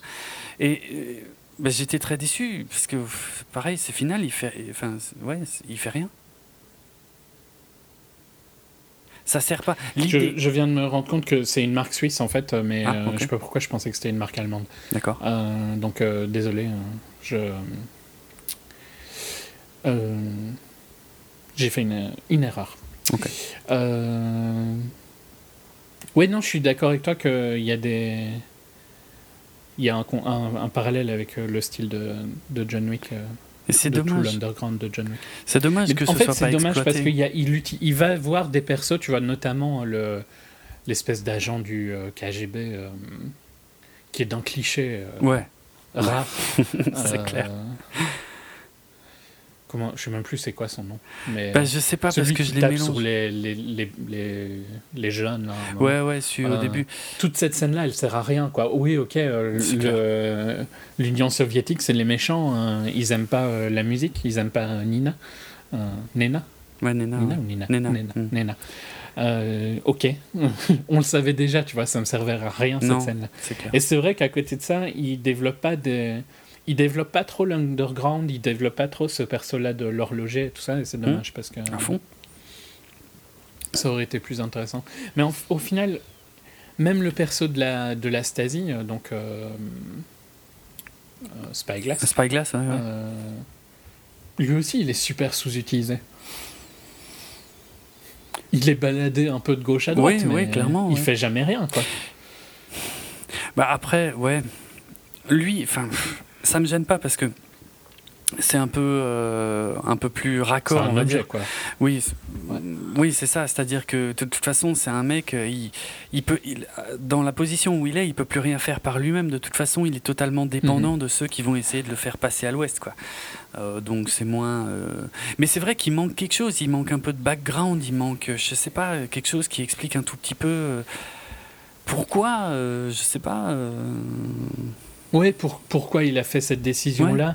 Euh, et puis, il y a un problème avec l'Est ou l'Ouest où euh, l'extraire de l'Est est si difficile alors que eux, ils rentrent comme si c'était un moulin. Ouais, c'est ouais, euh, exact. Je me suis fait la même réflexion. Eux, ils font des allers-retours entre l'Est et l'Ouest comme si de rien n'était. Mais quand il s'agit de sortir ce mec-là, là, d'un coup, tu es obligé de faire ça en plein jour, en pleine rue. Avec des centaines de personnes qui t'aident. Ouais, ouais, c'est ça colle pas, enfin c'est pas c'est pas crédible quoi. Ça, ça, ça, ça, je trouve que c'est et ça, ça c'est un défaut d'avoir fait que le fait de rentrer et de sortir ah était trop facile ah parce que si ça avait été chaque fois un effort de rentrer et de sortir, ça serait traité différemment. Mmh. Mais là. Euh, Ouais, là, je trouve que ça ça fonctionne pas du tout. Euh, c'est très con. C'est dommage parce que c'est euh, en dehors de la scène de l'escalier, je trouve que visuellement cette scène où ils descendent dans la rue, il y a le sniper qui veut tuer euh, Spyglass. Mm. et tous les parapluies se mettent d'un coup. Visuellement, ça rend super bien. C'est beau. c'est super bien filmé. quoi C'est pris d'un angle particulier qui fonctionne bien. Euh, visuellement, tu as tout, le noir qui arrive d'un coup, ça marche à mort. D'un point de vue logique sur l'histoire, ça veut dire que tous ces gens-là étaient au courant que tu étais en train de faire un truc chelou. Il n'y en a pas un qui a prévenu. Ça fonctionne pas du tout. Non, non, c'est euh, impossible. Ouais. C'est pas du tout comme ça que tu, tu, es, tu ferais une extraction, quoi, tu vois, à mon sens. Non, c'est clair. je suis pas espion, donc. Moi, ils ont pas l'air très euh, discrets hein, comme espions d'ailleurs. Non. que ce soit David ou Lorraine. Putain, c'est clair. non, non. Ils sont très voyants comme espions, les deux. Clairement. Mm. Euh, mais voilà, c'est intéressant par contre euh, d'un point de vue visuel. Après, t'as aucune émotion quand, quand, il, quand il meurt. C'est ok. On passe à autre chose. Quoi. Ouais. C'est un peu le problème avec un peu tout le monde. Et c'est un peu c'est un peu le problème en général de l'histoire parce que bah je m'en foutais un peu de ce qui arrivait de la liste. Je me doutais depuis longtemps parce qu'ils n'arrêtent pas de parler de. Euh, Satchel. Satchel, ouais. Mm. Euh, et il n'y a, y a, jamais d'indice sur qui ça pourrait être. Oh, et donc c'est forcément David, quoi. Mais non, mais justement, ah tu oui, comme ça, d'accord. Oui, oui, oui. il, il, ne, il, ne, cherche pas à te changer d'avis que c'est pas David. Ah ouais. Donc moi, instantanément, je l'avais capté que c'était David depuis le début. Euh, et il, il, cherche même pas à un petit peu dévier ou quoi, tu vois. Mais en même temps, je trouve pas qu'il. T'as ah. l'impression qu'il donne des indices que c'est David ou bien t'as juste l'impression que c'est flagrant que c'est lui, mais juste par nature, quoi. Attends. Je sais pas comment expliquer euh, ce que je veux dire. C'est. Parce que là, j'ai l'impression. J'ai pas l'impression. Vas-y. Moi, euh, là, j'ai l'impression qu'on n'a pas du tout la même lecture de, de, de, de, tout ce qui concerne Satchel, en fait. Ok. Parce que c'est pas, bah, bah. c'est pas David. Satchel euh, C'est qui alors? Bah c'est Charlie Theron. Attention, ça c'est un gros spoiler, mais bon, on est dans la partie spoiler. Oui, hein. oui, non, non, mais oui, oui, oui. Non. Attends, alors. Si tu veux, euh. moi j'ai capté, en fait, dès le début du film. Alors, il y a, y a, Oui, non, mais oui, c'est elle. Euh, mais c'est un. oui, non, ce que. Attends, ce que je voulais dire, c'est que tu captes assez vite que c'est un, un agent double, quoi, Percival. Oui, ok, Satchel, c'est elle, mais oui, je sais pas pourquoi j'ai inversé. Euh, mais il est agent double aussi, t'es d'accord? Euh, oui, parce qu'il fait son petit business. Je veux dire, lui, en fait, il est pote avec tout le monde. Oui, bah, de toute façon, on le voit assez tôt, hein, qu'il a un il récupère la liste auprès du Russe, euh, finalement, sans que, sans la moindre violence. Donc mhm. lui, voilà. Mais si tu veux, le film en fait essaie de nous faire croire pas très finement pendant tout le film que c'est que c'est lui Satchel. Parce que on va expliquer pour ceux qui écouteraient ça mais qui n'ont pas vu le film l'un des enjeux du film en fait c'est que euh, sur cette liste figure la véritable identité de Satchel. Or Satchel est un agent double qui travaillerait aussi bien pour le, MI6 que pour euh, les Russes. Euh, et donc ça c'est une info vitale. Ça ils ont absolument besoin de savoir qui est Satchel. Et le film nous fait tellement passer le personnage de, James McAvoy, donc David Percival, euh, pour un pourri de A à Z que tu as finalement. En fait, si, tu veux, chez moi, ça a produit l'effet inverse. C'est-à-dire que ils appuient tellement sur le fait que. Euh, a priori, ça ne peut être que lui, que moi, j'en suis venu assez rapidement à me dire, bah donc c'est forcément pas, lui.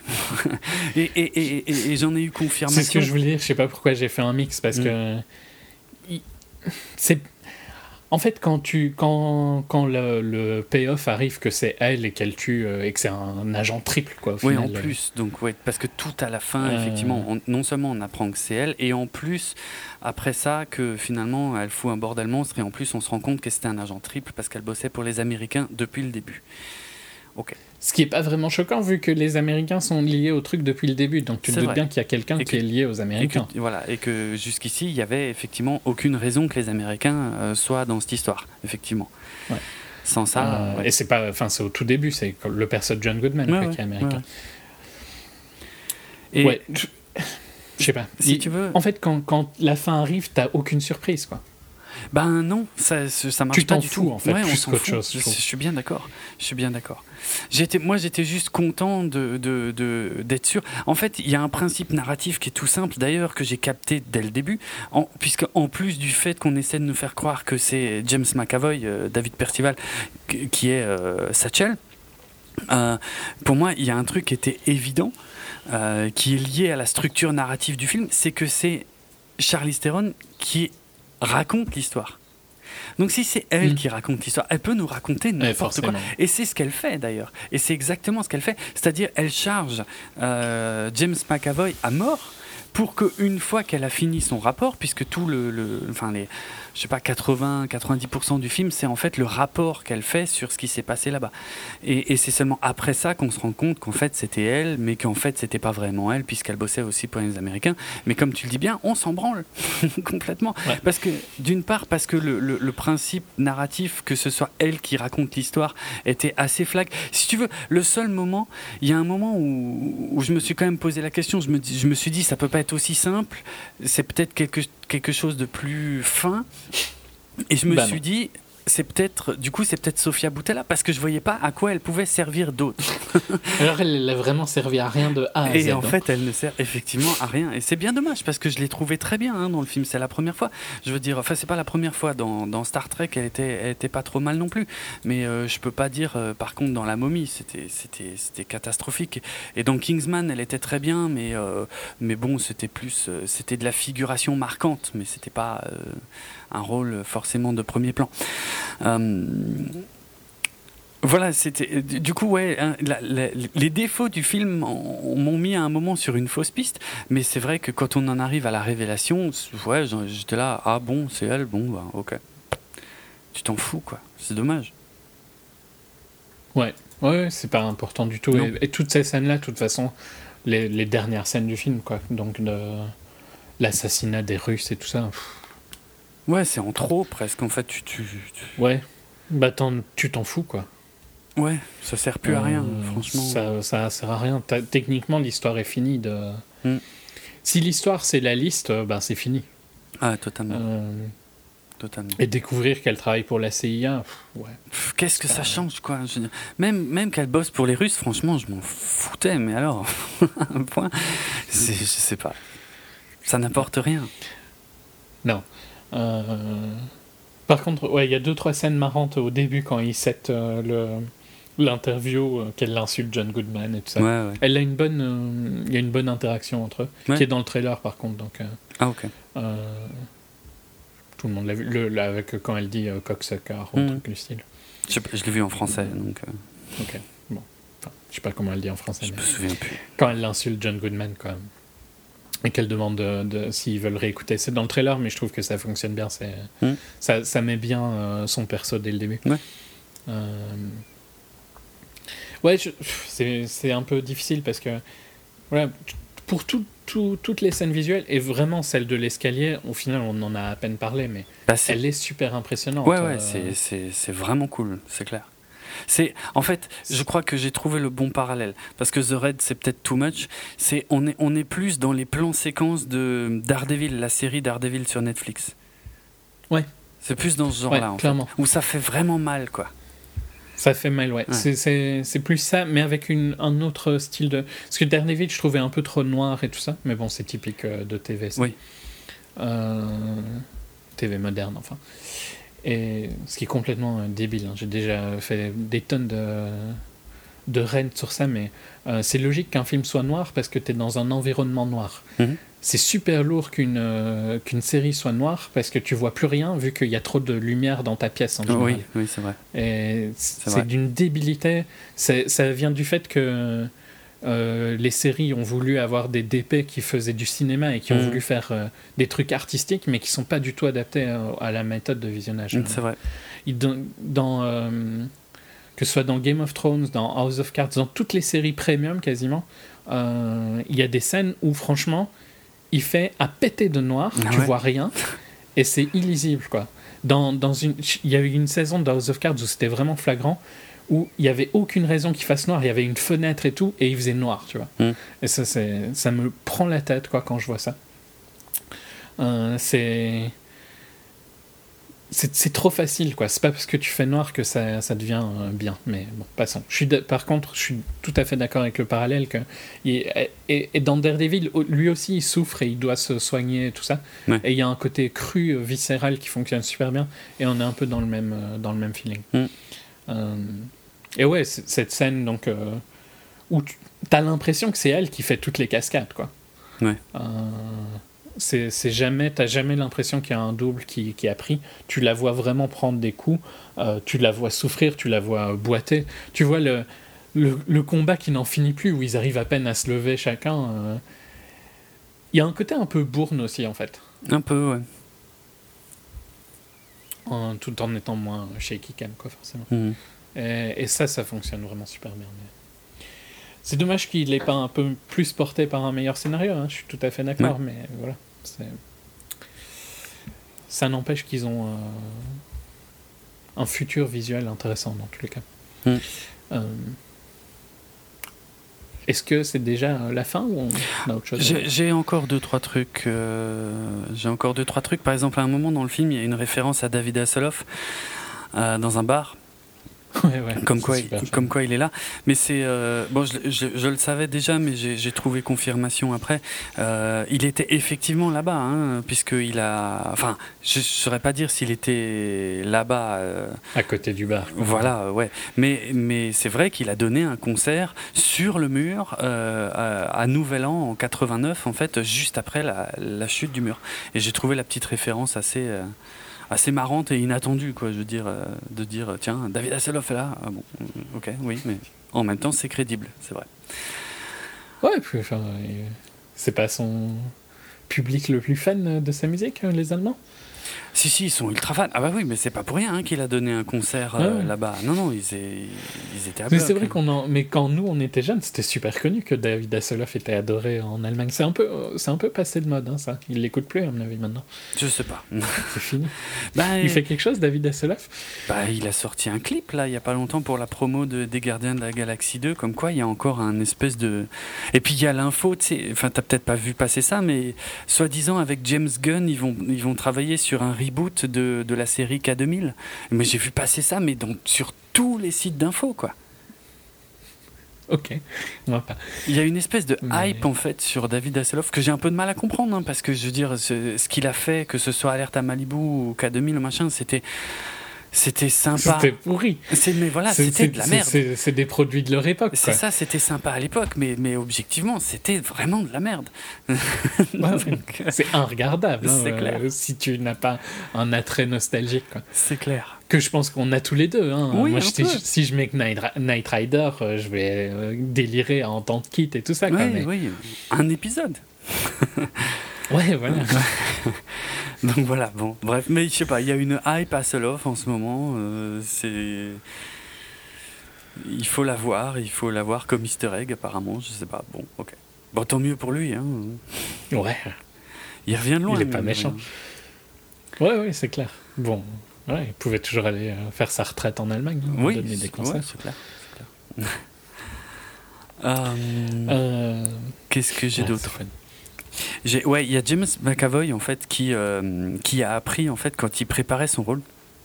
Euh, qui a appris qu'en fait après la Seconde Guerre mondiale, le MI6 apparemment euh, recrutait justement des, des, alcooliques ou des ou des, des, accros à différentes drogues et, et, et des homosexuels également pour la simple et bonne raison que c'était des gens qui avaient l'habitude de garder, de porter des secrets assez lourds en fait.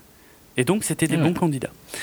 Et, euh, et voilà. Et, en fait, lui, il s'est servi de ça pour, pour, euh, pour construire son personnage de, de, Perceval en tant que euh, bah, en tant qu'alcoolique et, et, accro aux drogues et tout. Et il voulait également en faire un personnage homosexuel. Et ça, on lui a dit non.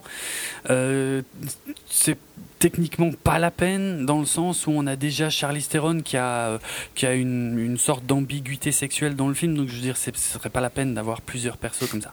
Plus plus qu'ambiguïté.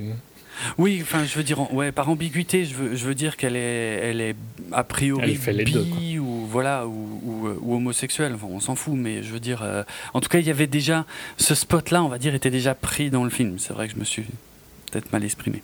Euh, ce que je veux dire par exemple. non, non, mais parce que, enfin, on comprend qu'elle est avec l'agent. Euh, qu'elle était euh, avec. Qui se fait assassiner au tout début. Oui, oui, qu'elle était avec l'agent qui se fait assassiner au tout début, mhm. et elle est avec Sofia Boutella aussi, donc.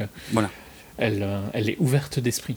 C'est ça, c'est ça que j'appelais ambiguïté, parce qu'après, le film n'appuie pas spécialement là-dessus, en fait, non plus, en fait. Non, non, c'est pas, c'est pas un sujet, en fait. Non, exactement. Sofia est jolie, elle va avec Sofia, mhm. voilà. Ouais. Mais tu sens qu'elle pourrait aller avec James aussi. Ouais, s'il était pas, si con, ouais, ouais, effectivement. non, parce que c'est vraiment un sale con dans le film. Hein. Il est vraiment relou. Mais comme dit, à un moment, c'est presque trop, en fait. Mais bon, bref. Comme dit, c'est elle qui raconte l'histoire, donc après, tu sais pas finalement la vérité. La réalité. Eh oui. La euh, réalité du film. Alors encore un petit élément que j'avais pas noté, euh, que j'ai lu après, c'est euh, a priori tu sais, elle, boit toujours à peu près la même chose en fait. Elle boit toujours un truc avec plein de glaçons euh, dans un verre. Et en fait, c'est de la vodka. Et a priori, c'est un indice qu'on aurait quasiment dès le début du film, finalement, qui nous montrerait. c'est de la vodka russe. Ok. Mais moi, ce que j'avais pas fait comme rapprochement, c'est que c'était un indice dès le départ pour nous dire que c'était elle, l'agent double russe. L'agent double Et eh oui. Ok. Parce que euh, elle, elle dit, le, la, je saurais pas dire la marque. Hein. C'est de la Stoli. Euh, Ok. Mais elle, euh, elle, euh, elle la cite, quoi. Ah d'accord, j'ai même pas. Moi, j'ai pas, j'ai pas relevé. J'aime pas la vodka, donc euh, ça m'a pas. Je suis pas très fan non plus, mais genre elle dit Stoli en ice, un truc comme ça. Ouais, j'ai, bah, quand, elle, quand elle prend un, verre. Pas fait gaffe. donc ouais. Oui, c'est vrai que ouais. Disons qu'en fait, ça fait que t'es jamais surpris quand la fin arrive, quoi. Non, bah non. Hmm. Mais je trouve pas qu'ils ont construit. C'est ce que je voulais dire tout à l'heure, c'est qu'ils n'ont pas construit le, la révélation, quoi. Tu vas me dire que oui, ça c'est des petits détails de construction, mais t'es pas assez impliqué pour que ça t'importe, quoi. Si t'étais mhm. plus impliqué, peut-être que ces détails-là auraient une valeur, mais ils l'ont pas vu que t'es pas impliqué dans l'histoire. Ouais. T'es juste impliqué de voir les scènes, quoi. Mais voilà. C'est. C'est dommage, mais ça n'empêche pas qu'il y a un intérêt à voir le film, quoi, pour, euh, pour la scène qui est vraiment top, qui est une des meilleures scènes d'action de cette année, largement. Ouais, ouais, c'est vrai. Euh, hmm. Et puis même en général, le film est quand même relativement lisible. Il n'y a pas assez de scènes d'action, je suis d'accord, mais il y en a quand même quelques-unes. Il y a il y a celle de la voiture au début, il y a celle dans le premier bâtiment où elle saute avec euh, un tuyau d'arrosage. Et d'ailleurs, ça aussi, je trouve que c'est une scène euh, assez intéressante là, avant le tuyau, qui est, une, qui est une scène très bourne d'ailleurs. C'est peut-être le moment où c'est le plus bourne. Mm. Euh, donc cette scène-là, il y a la scène des parapluies, il y a la scène dans l'escalier. Il y a quand même, tu vois, il y a la scène dans le ciné. Il, arrive, il, est, il est parsème quand même. Je suis d'accord avec toi qu'il aurait pu en avoir plus mais il n'y en a quand même pas qu'une non plus. T'as raison, j'ai un peu exagéré, il y en a quelques-unes. Elles sont malheureusement un peu noyées au milieu de, de passages pas très intéressants, mais t'as raison, il y en a plus qu'une d'intéressante, ça c'est vrai. Et elles sont un petit peu euh, dans l'ombre de celle de l'escalier. Ah, ça clairement, énorme, quoi. Ouais. Donc, euh, C'est ça le truc, c'est quand moi je suis sorti du film, je me souvenais que celle celle-là de l'escalier. Mais il y en a d'autres quand même. Ouais, euh, c'est vrai. Qui font que pendant le film, tu as quand même plusieurs moments. Quoi. Euh, celle du ciné, elle est quand même intéressante en, euh, en ombre chinoise au début et tout ça, et puis qui passe à travers l'écran avec le contraste, sans parler du fait que tu trouves que c'est un film chiant et tout ça. Juste même le contraste du calme de la scène qu'on voit dans Stalker par rapport à ce qui se passe euh, dans Atomic Blonde est, est bien aussi. Donc ouais, je trouve que quand même, il n'y a, y a, pas- y a pas que cette scène-là, mais Ouais. c'est la plus grosse, euh, clairement. Et il y a un, je, je- comme on avait dit dans la première partie, il y a un, il y a un ventre mou euh, entre 30 et, et 45 minutes, 50 minutes. Quoi. Il y a 20 minutes un peu molles euh, où tu t'emmerdes un peu, où il n'y a plus vraiment de scène et, et c'est un peu long. Mm. Et la fin qui, à mon avis, sert à rien. Quoi. Ouais. Euh, où tu avances dans le truc et tu, tu. Ça avance, mais tu t'en fous. Il y a une autre scène intéressante, c'est celle euh, de la voiture dans l'eau. hein. C'est aussi vrai. une scène qui est, vrai que pas mal. qui rend très bien visuellement. ouais, ouais, c'est très bien fait. Euh, donc, euh, au final, ouais, non, tu vois, il y en a. Ouais, je maintiens, il y en a plus que, que ce qu'on a un peu dit. Mm. Mais c'est vrai que le scénario, euh, tu t'en fous complètement de ce qui leur arrive. Quoi. Euh, ça, ce n'est pas idéal, mais je le conseille quand même juste d'un point de vue visuel. Si on veut voir un film d'action, ça reste quand même euh, la meilleure option là au ciné. hein. Ouais, ouais, ça c'est pas faux, ouais. c'est clair. Ah, je peux... Et si tu veux voir euh, vraiment une médiocrité, tu vas voir Overdrive. hein. Apparemment, ouais. Mais est-ce que je dois aller le voir pour le futur débrief intense, hein. Euh, C'est intense de médiocrité. Ah bon, à ce point Putain. Ah oui, à ce point. Ok. Je sais pas. Si J'ai rarement vu un film aussi pourri. quoi. Ah bon? Ok. euh, le, le truc, c'est que c'est pourri sur tous les points, tu vois. Ah, bah, c'est pas juste pourri sur un truc, quoi. Ok. C'est pourri euh, sur l'interprétation, euh, qui est médiocre de tout le monde. Eh ben, C'est pourri sur le, visuellement, c'est atroce, c'est vraiment ringard, quoi. Il y a des trucs, il y a du CGI, mais qui est pathétique et tout ça. Et moi, j'ai été voir ce film uniquement parce que dans le trailer, il y avait une Bugatti type 57 SC. hein. Ouais. Euh, et que j'adore euh, cette voiture. C'est une des plus belles voitures faites euh, de tous les temps. Je pense que tu seras d'accord avec moi vu que tu aimes bien Bugatti. Ouais, pas toutes, mais. Mais peut-être que tu vois pas celle-là en particulier. Là- tu vois pas peut-être la Là, tout de suite, non. C'est c'est un modèle iconique de Bugatti. Et en plus, je trouve que Bugatti et Torre Bugatti était un personnage super fun. Quoi. Mm. Je vais dire une anecdote vu qu'on est sur un épisode assez court, mais euh, quand euh, Bugatti avait fait les Royales, euh, à la base, c'était des voitures qui étaient destinées juste à des, des rois, quoi, globalement. Ouais. Euh, et euh, sauf qu'il y a eu euh, une crise et tout ça, et que donc toutes ces voitures-là n'ont pas su être vendues. À la base, il devait y en avoir 12, je crois, de tête. Je fais tout ça de tête, hein, donc s'il y a un, un problème dans les chiffres, non, ne me ne m'envoyez pas des tonnes euh, d'emails de haine. Euh, et sauf que ils- il n'arrivait pas à les vendre parce qu'il y a une cri- il y a eu une crise euh, financière et une crise dans la royauté quoi. Hmm. Et euh, un, un des, je crois que c'était le roi d'Albanie ou un truc du style, euh, qui était lui prêt à l'acheter et Toré a dit non, je ne lui vends pas, il a des mauvaises euh, table manners. Donc il n'était pas bien éduqué à table. Il ne savait pas bien manger comme il fait, donc Ettore a dit non, on ne vend pas à des gens comme ça. Putain, C'est classe. hallucinant, quoi, tu vois. Mm. Donc, euh, à, à un roi, quoi, qu'il a dit ça. Au final, il a vendu trois Bugatti euh, royales à, à des gens, à, à des industriels. Mm. Mais euh, voilà pourquoi je suis fan de l'histoire de Bugatti. C'est qui, en plus, était. euh, dans l'histoire de l'automobile, il a fait des trucs hallucinants, tu vois. Les voitures qu'il faisait étaient largement en avance. euh, je parle avant le, le rachat de Parvagne, hein, euh, quand il était vivant. Quoi. Ouais.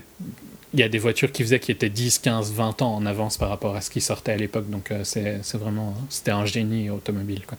Mm. Et donc voilà pourquoi j'ai été voir Overdrive. Je l'ai payé très cher. hein. Ok.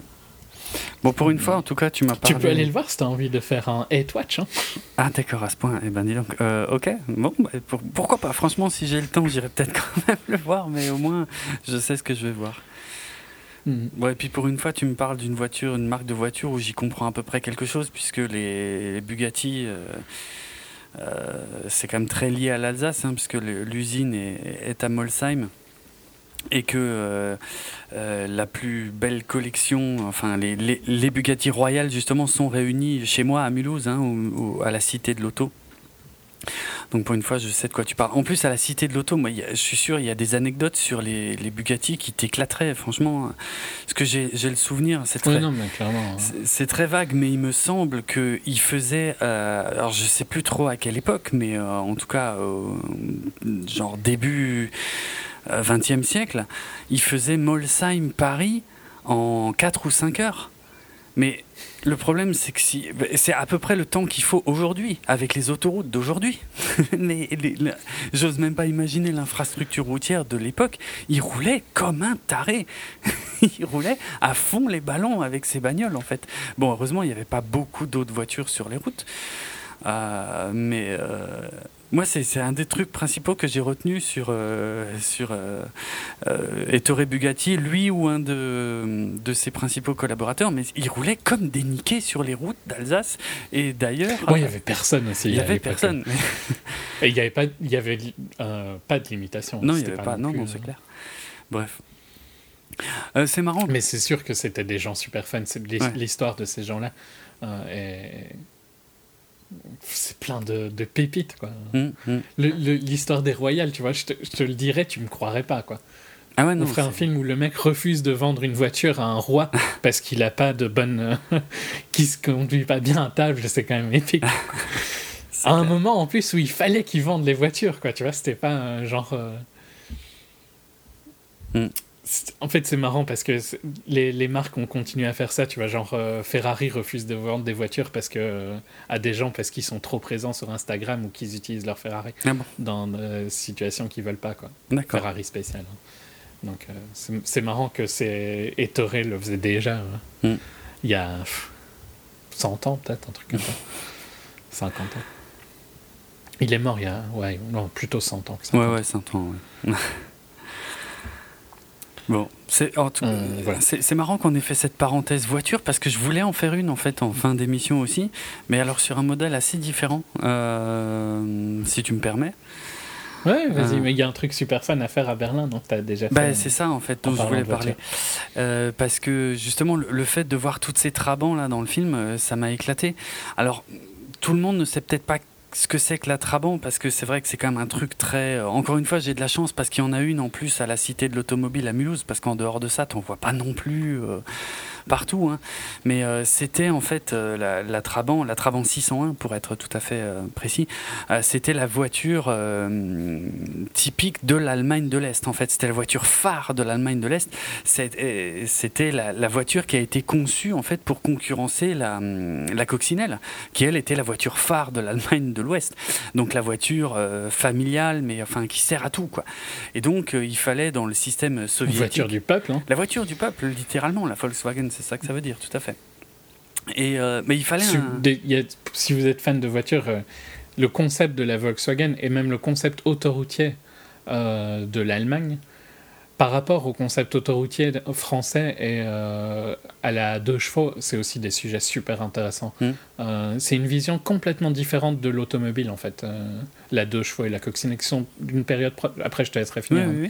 D'une période proche et qui ont juste une vision complètement différente de ce que est la voiture. Quoi. Et le système autoroutier allemand, c'est un truc de génie, quoi, parce que euh, il, tu vois qu'il a été réfléchi par des Allemands. Quoi, Genre les mecs, euh, si toi tu as souvent conduit, mais si vous avez jamais, conduit, jamais conduit, il n'est rarement droit. Il y a souvent des courbes dans les autoroutes allemandes. Et c'est volontaire pour justement que tu restes concentré. Et c'est un bête détail, mais ça change tout quand tu roules longtemps. C'est vrai. Euh, et d'y avoir pensé, tu vois, je trouve que c'est tellement allemand quoi, mhm. dans leur euh, manière de réfléchir. et ouais, c'est des sujets super intéressants. Euh, le début de l'automobile populaire, quoi. Je te laisse. Alors, alors la Trabant, c'est un truc vraiment particulier. Donc, c'est, comme dit, c'était. c'est dans le système soviétique, ils voulaient que, bah, voilà, que, que le peuple ait une voiture, une voiture universelle que tout le monde, euh, voilà, que tout le monde peut se payer, ce qui était plus ou moins vrai. Il y a plein d'anecdotes extraordinaires hein, sur la Trabant. Et donc ils ont conçu voilà cette petite voiture euh, qui, est maintenant euh, quasiment indissociable de, l'Allemagne de l'Est et encore plus de, Berlin-Est. Cette petite voiture qui s'est vendue entre 1964 et 1990. Donc c'est euh, près de 30 ans de, de, de avec des modifications euh, minimes hein, sur le truc. Euh, une puissance incroyable de 23 chevaux au départ et de 26 chevaux euh, sur les derniers modèles. Donc un, un pot de yaourt quoi. Un, monstre, un monstre. c'est clair. Et puis enfin comme dit, il y a tellement d'anecdotes géniales. Genre par exemple la voiture elle coûtait quasi rien quoi. mais en fait le prix c'était n'importe quoi. En fait elle coûtait, je sais pas ce que ça vaut exactement, mais elle coûtait euh, 1000 euh, marques, mais marques de l'Est, parce que c'était pas les mêmes marques à l'Est et à l'Ouest. Donc elle coûtait 1000 Ostmark, mais sauf que le prix était, faux, parce que en fait, euh, il, fallait, euh, il fallait rajouter des options, mais en fait des, options qui étaient obligatoires, si tu veux, parce que sinon le truc il pouvait pas rouler, parce que quand je dis des options, en fait les options c'était les roues, les sièges, le volant et les ceintures de sécurité. Et, et, bien sûr, sans ça. Ah, ça, c'est anecdotique, les ceintures de sécurité. Ah non, non, parce non. que tu pouvais pas immatriculer la voiture non, si non, elle n'en avait pas. le volant, c'est plus difficile de ne pas ah, l'avoir. C'est clair, c'est clair. Non, mais c'était. Enfin, euh, c'est absolument génial. Quand tu lis. Euh, moi, j'avais lu justement à Berlin, je crois, le, le, rythme auquel ils sortaient ces voitures. Je crois qu'ils en fabriquaient.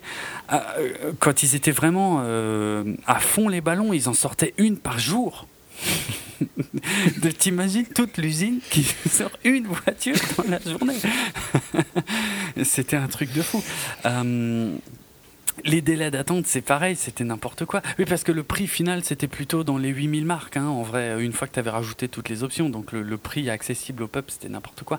Euh, les publicités, c'est pareil, j'ai vu ça à Berlin, les pubs de l'époque et tout, ils te font passer ça. En fait, c'est quasiment la même. Oui, y il y avait des petites différences, en fait, il y avait un, un simili-break, euh, mais entre, la entre le modèle familial, le modèle de luxe. C'est un shooting break hein, qu'on appelle ça. Quand il y a que deux portes, ça devient un shooting break. Ah ouais, d'accord, je savais pas. Mais c'est. Euh, parce que c'est minuscule comme bagnole, hein. mais vraiment. J'ai parce que je vais, je vais, je vais en arriver là, mais j'en ai conduit une à Berlin et je veux dire. Je, bon, je suis peut-être un peu plus grand que la moyenne, admettons, mais jamais de ma vie j'aurais pensé réussir à conduire une voiture avec littéralement mes genoux de part et d'autre du volant. Du volant. C'est ouais. tellement les, petit. Les, les, vieilles voitures, c'est assez marrant hein, quand tu vas dedans et que tu as notre taille. C'est clair. Et j'avais pourtant, euh, j'avais réglé le, le, le, le, truc au maximum, hein, mais c'était. Euh, c'est impossible. Hein. C'est euh, quand t'es grand, c'est impossible. C'est une c'est une bagnole minuscule. Les délais d'attente étaient extraordinaires parce que ça dépendait à quel point t'étais apprécié par le parti, on va dire. Plus t'étais haut placé, oui, oui, bah, dans, dans, le système soviétique, c'est clair. Euh, plus t'étais haut placé dans le par, dans le parti, plus, enfin, voilà, t'attendais, t'attendais pas quoi. Mais je veux dire, le travailleur normal, euh, le délai d'attente, c'était facilement 10 ans. 10 ans pas dix mois, hein. dix ans entre la pour avoir euh, entre, une sublime ça, entre la commande et la livraison, sachant que la livraison en plus, il y avait toute une cérémonie à l'usine où ils te remettaient les clés, et tout machin, c'était n'importe quoi. Bref, ce truc, voilà, cette petite bagnole, c'est tout un symbole et euh, et en fait, à Berlin, il y a un truc euh, super fun que vous pouvez faire, que j'ai eu la chance de faire, qui s'appelle le, le, Trabi Safari, euh, parce que c'est le surnom, hein, le, ils appellent ça la, la Trabi. Euh, le, le, Trabi Safari, en fait, c'est euh, une petite euh, colonne de, trabants, une dizaine, je pense, de trabants maximum, qui se suivent dans la ville. Et en fait, on va passer, on va de l'est à l'ouest, et on va passer en fait devant à peu près tous les endroits importants de Berlin. Et, euh, et, la particularité, c'est qu'en fait, on conduit soi-même sa Trabant, en fait. Et c'est une petite procession. Il y a une voiture qui est celle, euh, voilà, des organisateurs qui le, la procession. Et en fait, avec des talkie-walkie qui sont euh, fixés au scotch hein, dans les voitures, n'importe quoi. En fait, avec des talkie-walkie, ils, te font les explications en fait de, ce que tu es en train de voir, quoi. Mais bon, le vrai truc fun, c'est voilà, tu conduis ta Trabant au milieu de la circulation berlinoise. Euh, ce qui est ah, ça va, hein, c'est pas c'est pas si atroce parce qu'en fait ils ont des grandes avenues et euh, c'est pas c'est pas si difficile. Par contre, ce qui est le bordel, c'est les trabants en elles-mêmes parce qu'en plus c'est un carburant à la con, c'est un c'est une essence de temps. Faut mettre de l'huile. Ouais ouais, c'est ça, c'est du deux temps. Non mais c'est immonde. C'est et, et, et, en plus c'est euh, elles calent, elles peuvent caler. C'est une tondeuse le machin. Ah ouais ouais, c'est clairement c'est une tondeuse et ça cale n'importe quand. Hein. Je veux dire, il y a, y a, des fois on se retrouvait coincé parce qu'il faut euh, tu peux pas la redémarrer toi-même. Il y a que les gens du, du truc qui, qui sont obligés donc d'arrêter toutes les voitures euh, et de courir pour aller redémarrer. Je sais pas comment ils font, je sais pas quel est le secret, mais ils arrivent à les redémarrer. Euh, et ça cale n'importe quand. Enfin, c'est. Moi, je me suis marré en faisant ça. Je sais plus, ça dure peut-être une demi-heure, un truc comme ça, mais euh, j'ai trouvé ça extraordinaire. Je suis pas un passionné de voitures particulièrement poussé, mais, mais ce truc-là, ça m'a vraiment éclaté. Quoi. Donc voilà. C'est le Segway Tour pour gens euh, hipster, proto-hipster. Proto, ouais, proto-hipster. Euh, j'accepte plus que hipster. Je, c'est un truc que, quand j'irai à Berlin, depuis que tu m'en as parlé, hmm. je me dis que j'ai trop envie de faire ce truc-là. Quand j'irai à Berlin, je le ferai clairement. Il y a une Trabant d'ailleurs au plafond du, euh, hard rock de Berlin. Ah ouais, mais c'est pas étonnant. De façon. Ils en avaient tellement, ils savaient plus quoi en foutre après la chute du mur, parce que les, Allemands, les, les, ils en voulaient plus, ils voulaient plus en entendre parler. Je veux dire, ils avaient connu que ça pendant 40, 50 ans. Ils avaient connu que ça. Donc, euh, je veux dire, et le problème de cette saloperie, c'est que ça rouille pas. Parce que c'est en, c'est pas en acier, parce qu'ils n'avaient pas assez d'acier pour les construire, donc c'est en duroplast. Euh, et donc, du coup, ils, ils, ont rempli des décharges de, de Trabant, mais ça rouillait pas. donc, ils en ont plein encore en fait. Euh, elles sont sans bon état. Par contre, le moteur, c'est une vraie merde. Hein. Euh, c'est quasiment des pièces sur mesure maintenant. Hein. Mais bref. Elle pourrait revivre en voiture électrique en fait. Ouais, ouais. Parce que je pense que plus tard, tu vois, ce sera le plus rapide. Euh, ce sera le plus facile pour restaurer des enceintes, c'est de mettre un, un moteur électrique à la place. De l'électrique. Ouais, c'est vrai. Mais euh, bizarrement, euh, certaines, euh, les Trabants aux US ont une certaine valeur qui augmente pas mal. Ah il y en a qui se vendent pour pas mal d'argent. C'est vrai, putain. Mais il y a des trucs bizarres comme ça, hein, genre la BMW i7A, que à mon avis, t'as aucune idée de ce que c'est. c'est clair. Minuscule voiture avec la porte et à l'avant de la voiture.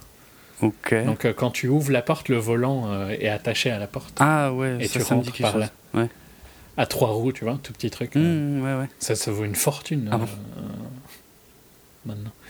Il y a des trucs marrants comme ça. Ouais. Mais ouais, non, le tour entre un truc à faire à mon avis à Berlin. Et surtout, le, pire, c'est que ce qui, ce qui risque d'être tentant, c'est qu'au même endroit, je crois que c'est la même société, en fait, ils, proposent aussi bien les tours en Trabant et, que des tours en, en Ford Mustang. Ouais, ouais. ouais, ouais. Mais bon, la Ford Mustang, enfin c'est sûrement génial de faire un tour en Mustang, mais ça n'a pas, ça n'a rien à voir avec la ville de Berlin. Ça n'a aucun sens à c'est ça. le cas. C'est très cool. Mais c'est pas les mêmes prix par contre, je crois, hein, euh, la Mustang et la Trabant. Ouais, j'imagine que la Trabant est moins chère, mais pourtant, franchement, je préférerais largement la Trabant. Mm. Euh, voilà. Enfin voilà, c'est à faire. Ouais, non, non, c'est super fun. C'est vraiment un truc euh, mm. qui me tente fortement. Avec Ça fait longtemps que tu m'as parlé que tu avais fait ça. Euh, tu vois, je, je m'en rappelais. Euh, c'était vraiment un projet que j'ai. Puis t'as le levier. En plus, c'est pas très loin, quoi, Berlin. Non, c'est clair, c'est pas si loin que ça. Puis en avion, c'est vite fait. Et euh, t'as, as, le levier de vitesse qui est au volant, et c'est pareil, c'est n'importe quoi, hein, parce que t'as intérêt à bien mémoriser, sinon les vitesses, tu passes n'importe quoi. Ça n'a rien à voir avec les vitesses, les leviers de vitesse au sol. Hein. Oui, non, forcément, mais bon, ça. Euh, est-ce que dans les A2 chevaux, c'était pas au volant Si, si, on a. Ouais, ouais, je crois que je crois qu'on avait des trucs dans le même. Mais moi, j'avais jamais conduit une bagnole comme ça avec les, les, les rapports au volant. Et en fait, si tu veux, le, enfin, le schéma. Enfin, je veux dire, quand c'est. C'est perturbant. Bah ouais, ça n'a rien à voir. mais, ah oui, mais en plus, est-ce que les. Là, tu vas pas savoir, mais est-ce que la boîte est synchro ou pas? Parce que. Hum, ça globalement, quand tu passes une vitesse, euh, la vitesse veut aller là où elle est censée aller. Et ouais, et c'est pas le cas dans la euh, Trabant. Hein. Ok, bah alors à mon avis, elles, sont pas synchro les boîtes, donc ça c'est beaucoup plus difficile. Ouais. Ah non, mais t'as intérêt à bien mémoriser euh, l'ordre des vitesses parce que si tu te plantes, bah, tu l'entends tout de suite, hein, mais euh, c'est y a, toujours plaisant. Il y a rien de hum, comment d'intuitif quoi. C'est tout sauf intuitif ce foutoir. Franchement, c'est c'est excellent. Bon, dis-toi qu'il y a des voitures pires où euh, les pédales changent et tout ça. Oh, putain. ça, ça, reste jouable, je pense, de conduire une Trabant. C'est pour ça qu'ils le laissent faire. Oui, oui, oui. oui. mais il y a des voitures vraiment bizarres. Et pour revenir sur euh, Ettore, justement, par contre, lui, tu vois, faisait des voitures qui. Tu, tu conduirais. Euh, dans ses premières voitures, tu arriverais à la. Ce serait difficile, tu vois, parce mhm. que forcément, il n'y a, pas, y a aucune aide et tout ça. Euh, et de toute façon, ce serait des répliques maintenant hein, que tu conduirais, parce qu'une vraie. Mais globalement, la manière serait proche d'une voiture moderne. C'est là où il était tellement en avance sur son temps. Mhm. voilà. Autre, on a complètement, on est parti dans non, On va, on va, on va conclure là-dessus. J'aurai encore deux mots sur la musique à la fin et c'est bon. C'était histoire de remplir un peu l'épisode. Euh, voilà, donc vous avez parlé de Stalker, euh, mhm. des voitures, euh, d'Overdrive. Mhm. Je redirai un mot sur le film magistral qu'est Overdrive dans le prochain débrief.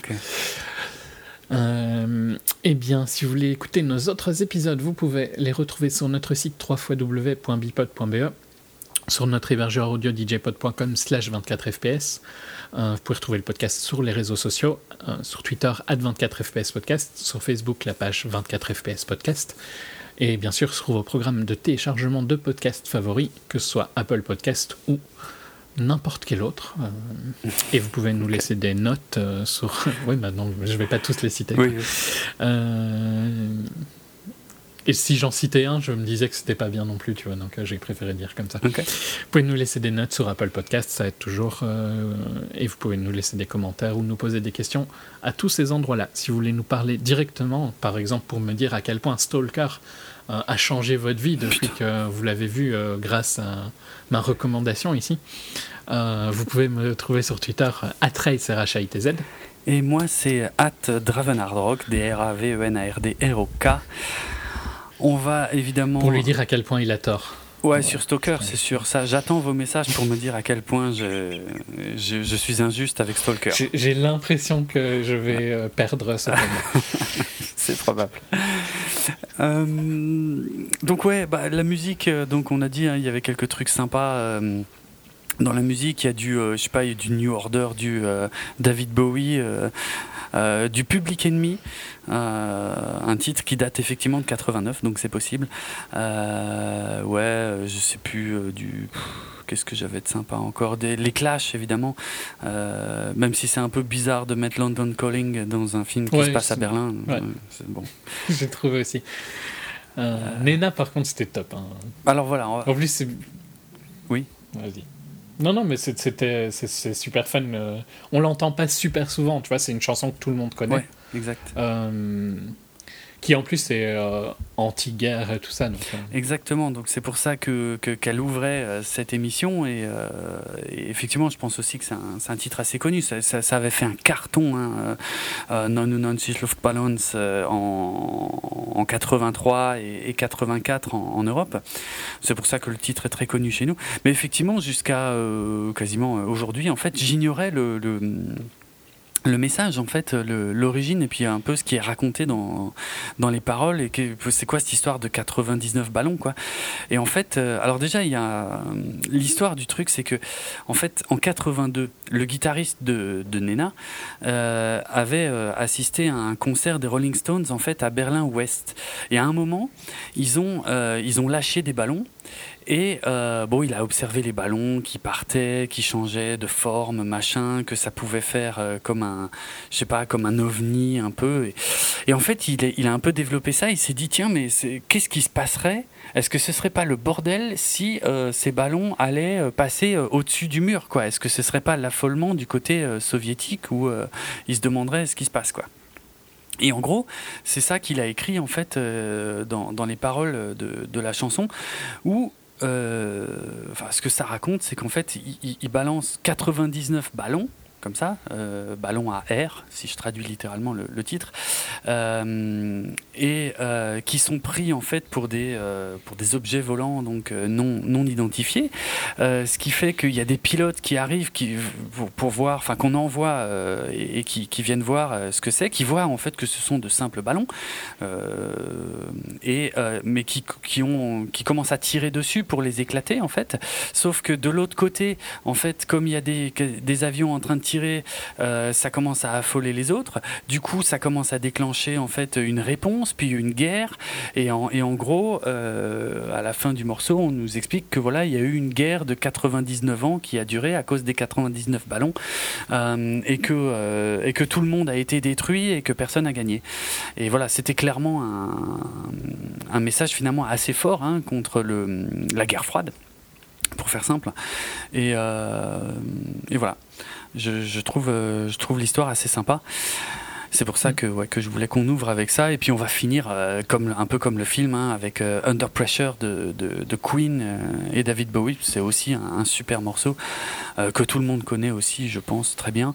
et pareil, qui a une petite histoire sympa, puisque à la base, en fait, David Bowie avait rejoint Queen en studio pour euh, pour participer à un autre morceau en fait qui s'appelle euh, qui s'appelle Cool Cat euh, qui a fini par sortir mais sans les pistes de David Bowie. Mais par contre sur YouTube vous pouvez trouver la version avec David Bowie. Et c'est vrai que c'est pas fou. Franchement il fait pas grand chose il marmonne un peu ici et là mais ça, ça donnait pas grand chose et, et justement comme comme David Bowie n'était pas super content de ce qu'il avait fait sur Cool Cat, euh, il, bah, il, est, un peu resté en studio avec les Queen et puis euh, ils ont un peu euh, jammé sur d'autres morceaux, notamment un morceau qui s'appelle Feel Like euh, que, que, Queen euh, travaillait à ce moment-là. Alors c'est pareil, hein, allez sur YouTube et tapez euh, Queen Feel Like et vous reconnaîtrez en fait ce qui est devenu, enfin des, des, morceaux de ce qui est devenu Under Pressure, puisqu'ils ont, ils ont gardé certaines, parties instrumentales, mais ils ont complètement réécrit toutes les paroles. en fait, toute la partie musicale vient vraiment de Queen et a priori, par contre, les paroles viennent plutôt de, de David Bowie qui a, qui a beaucoup bossé là-dessus, avec euh, tous les je sais pas comment dire là toutes les onomatopées qui font là tous les mbap les bababab tous les trucs dans ce genre là en fait parce que ils ont tellement travaillé sur le morceau qu'ils improvisaient beaucoup des trucs comme ça et ils les ont gardés en fait euh, dans le titre euh, dans le titre final. Donc voilà. C'est un morceau extrêmement extrêmement célèbre hein, qui est sorti en en 81 qui figurait sur l'album euh, Hot Space qui lui est sorti en, en 82 hein, puisqu'il sortait les singles avant l'album. Et euh, donc voilà on se quitte avec ça, Under Pressure, euh, et sa ligne de basse euh, très connue, qui est où c'est toujours pas clair de qui c'est qui l'a créé. Est-ce que c'était le bassiste de Queen? Est-ce que c'est David Bowie? En fait, chacun s'est renvoyé la balle et chacun dit que c'est l'autre, donc c'est pas clair. En fait, euh, il semblerait que ce soit à la base une ligne de basse qui a été trouvée effectivement par le bassiste de Queen et que David Bowie avait légèrement réarrangé. C'est pour ça que chacun pense que c'est l'autre qui l'a écrit en fait. Voilà. Sympa, hein ça, pourrait être plus, ça pourrait être dans l'autre ah, sens. Ah, c'est clair. Franchement, c'est cool. C'est clair. C'est mieux comme ça. Donc voilà. Euh, Under Pressure, Queen, 1981. Salut tout le monde. Salut.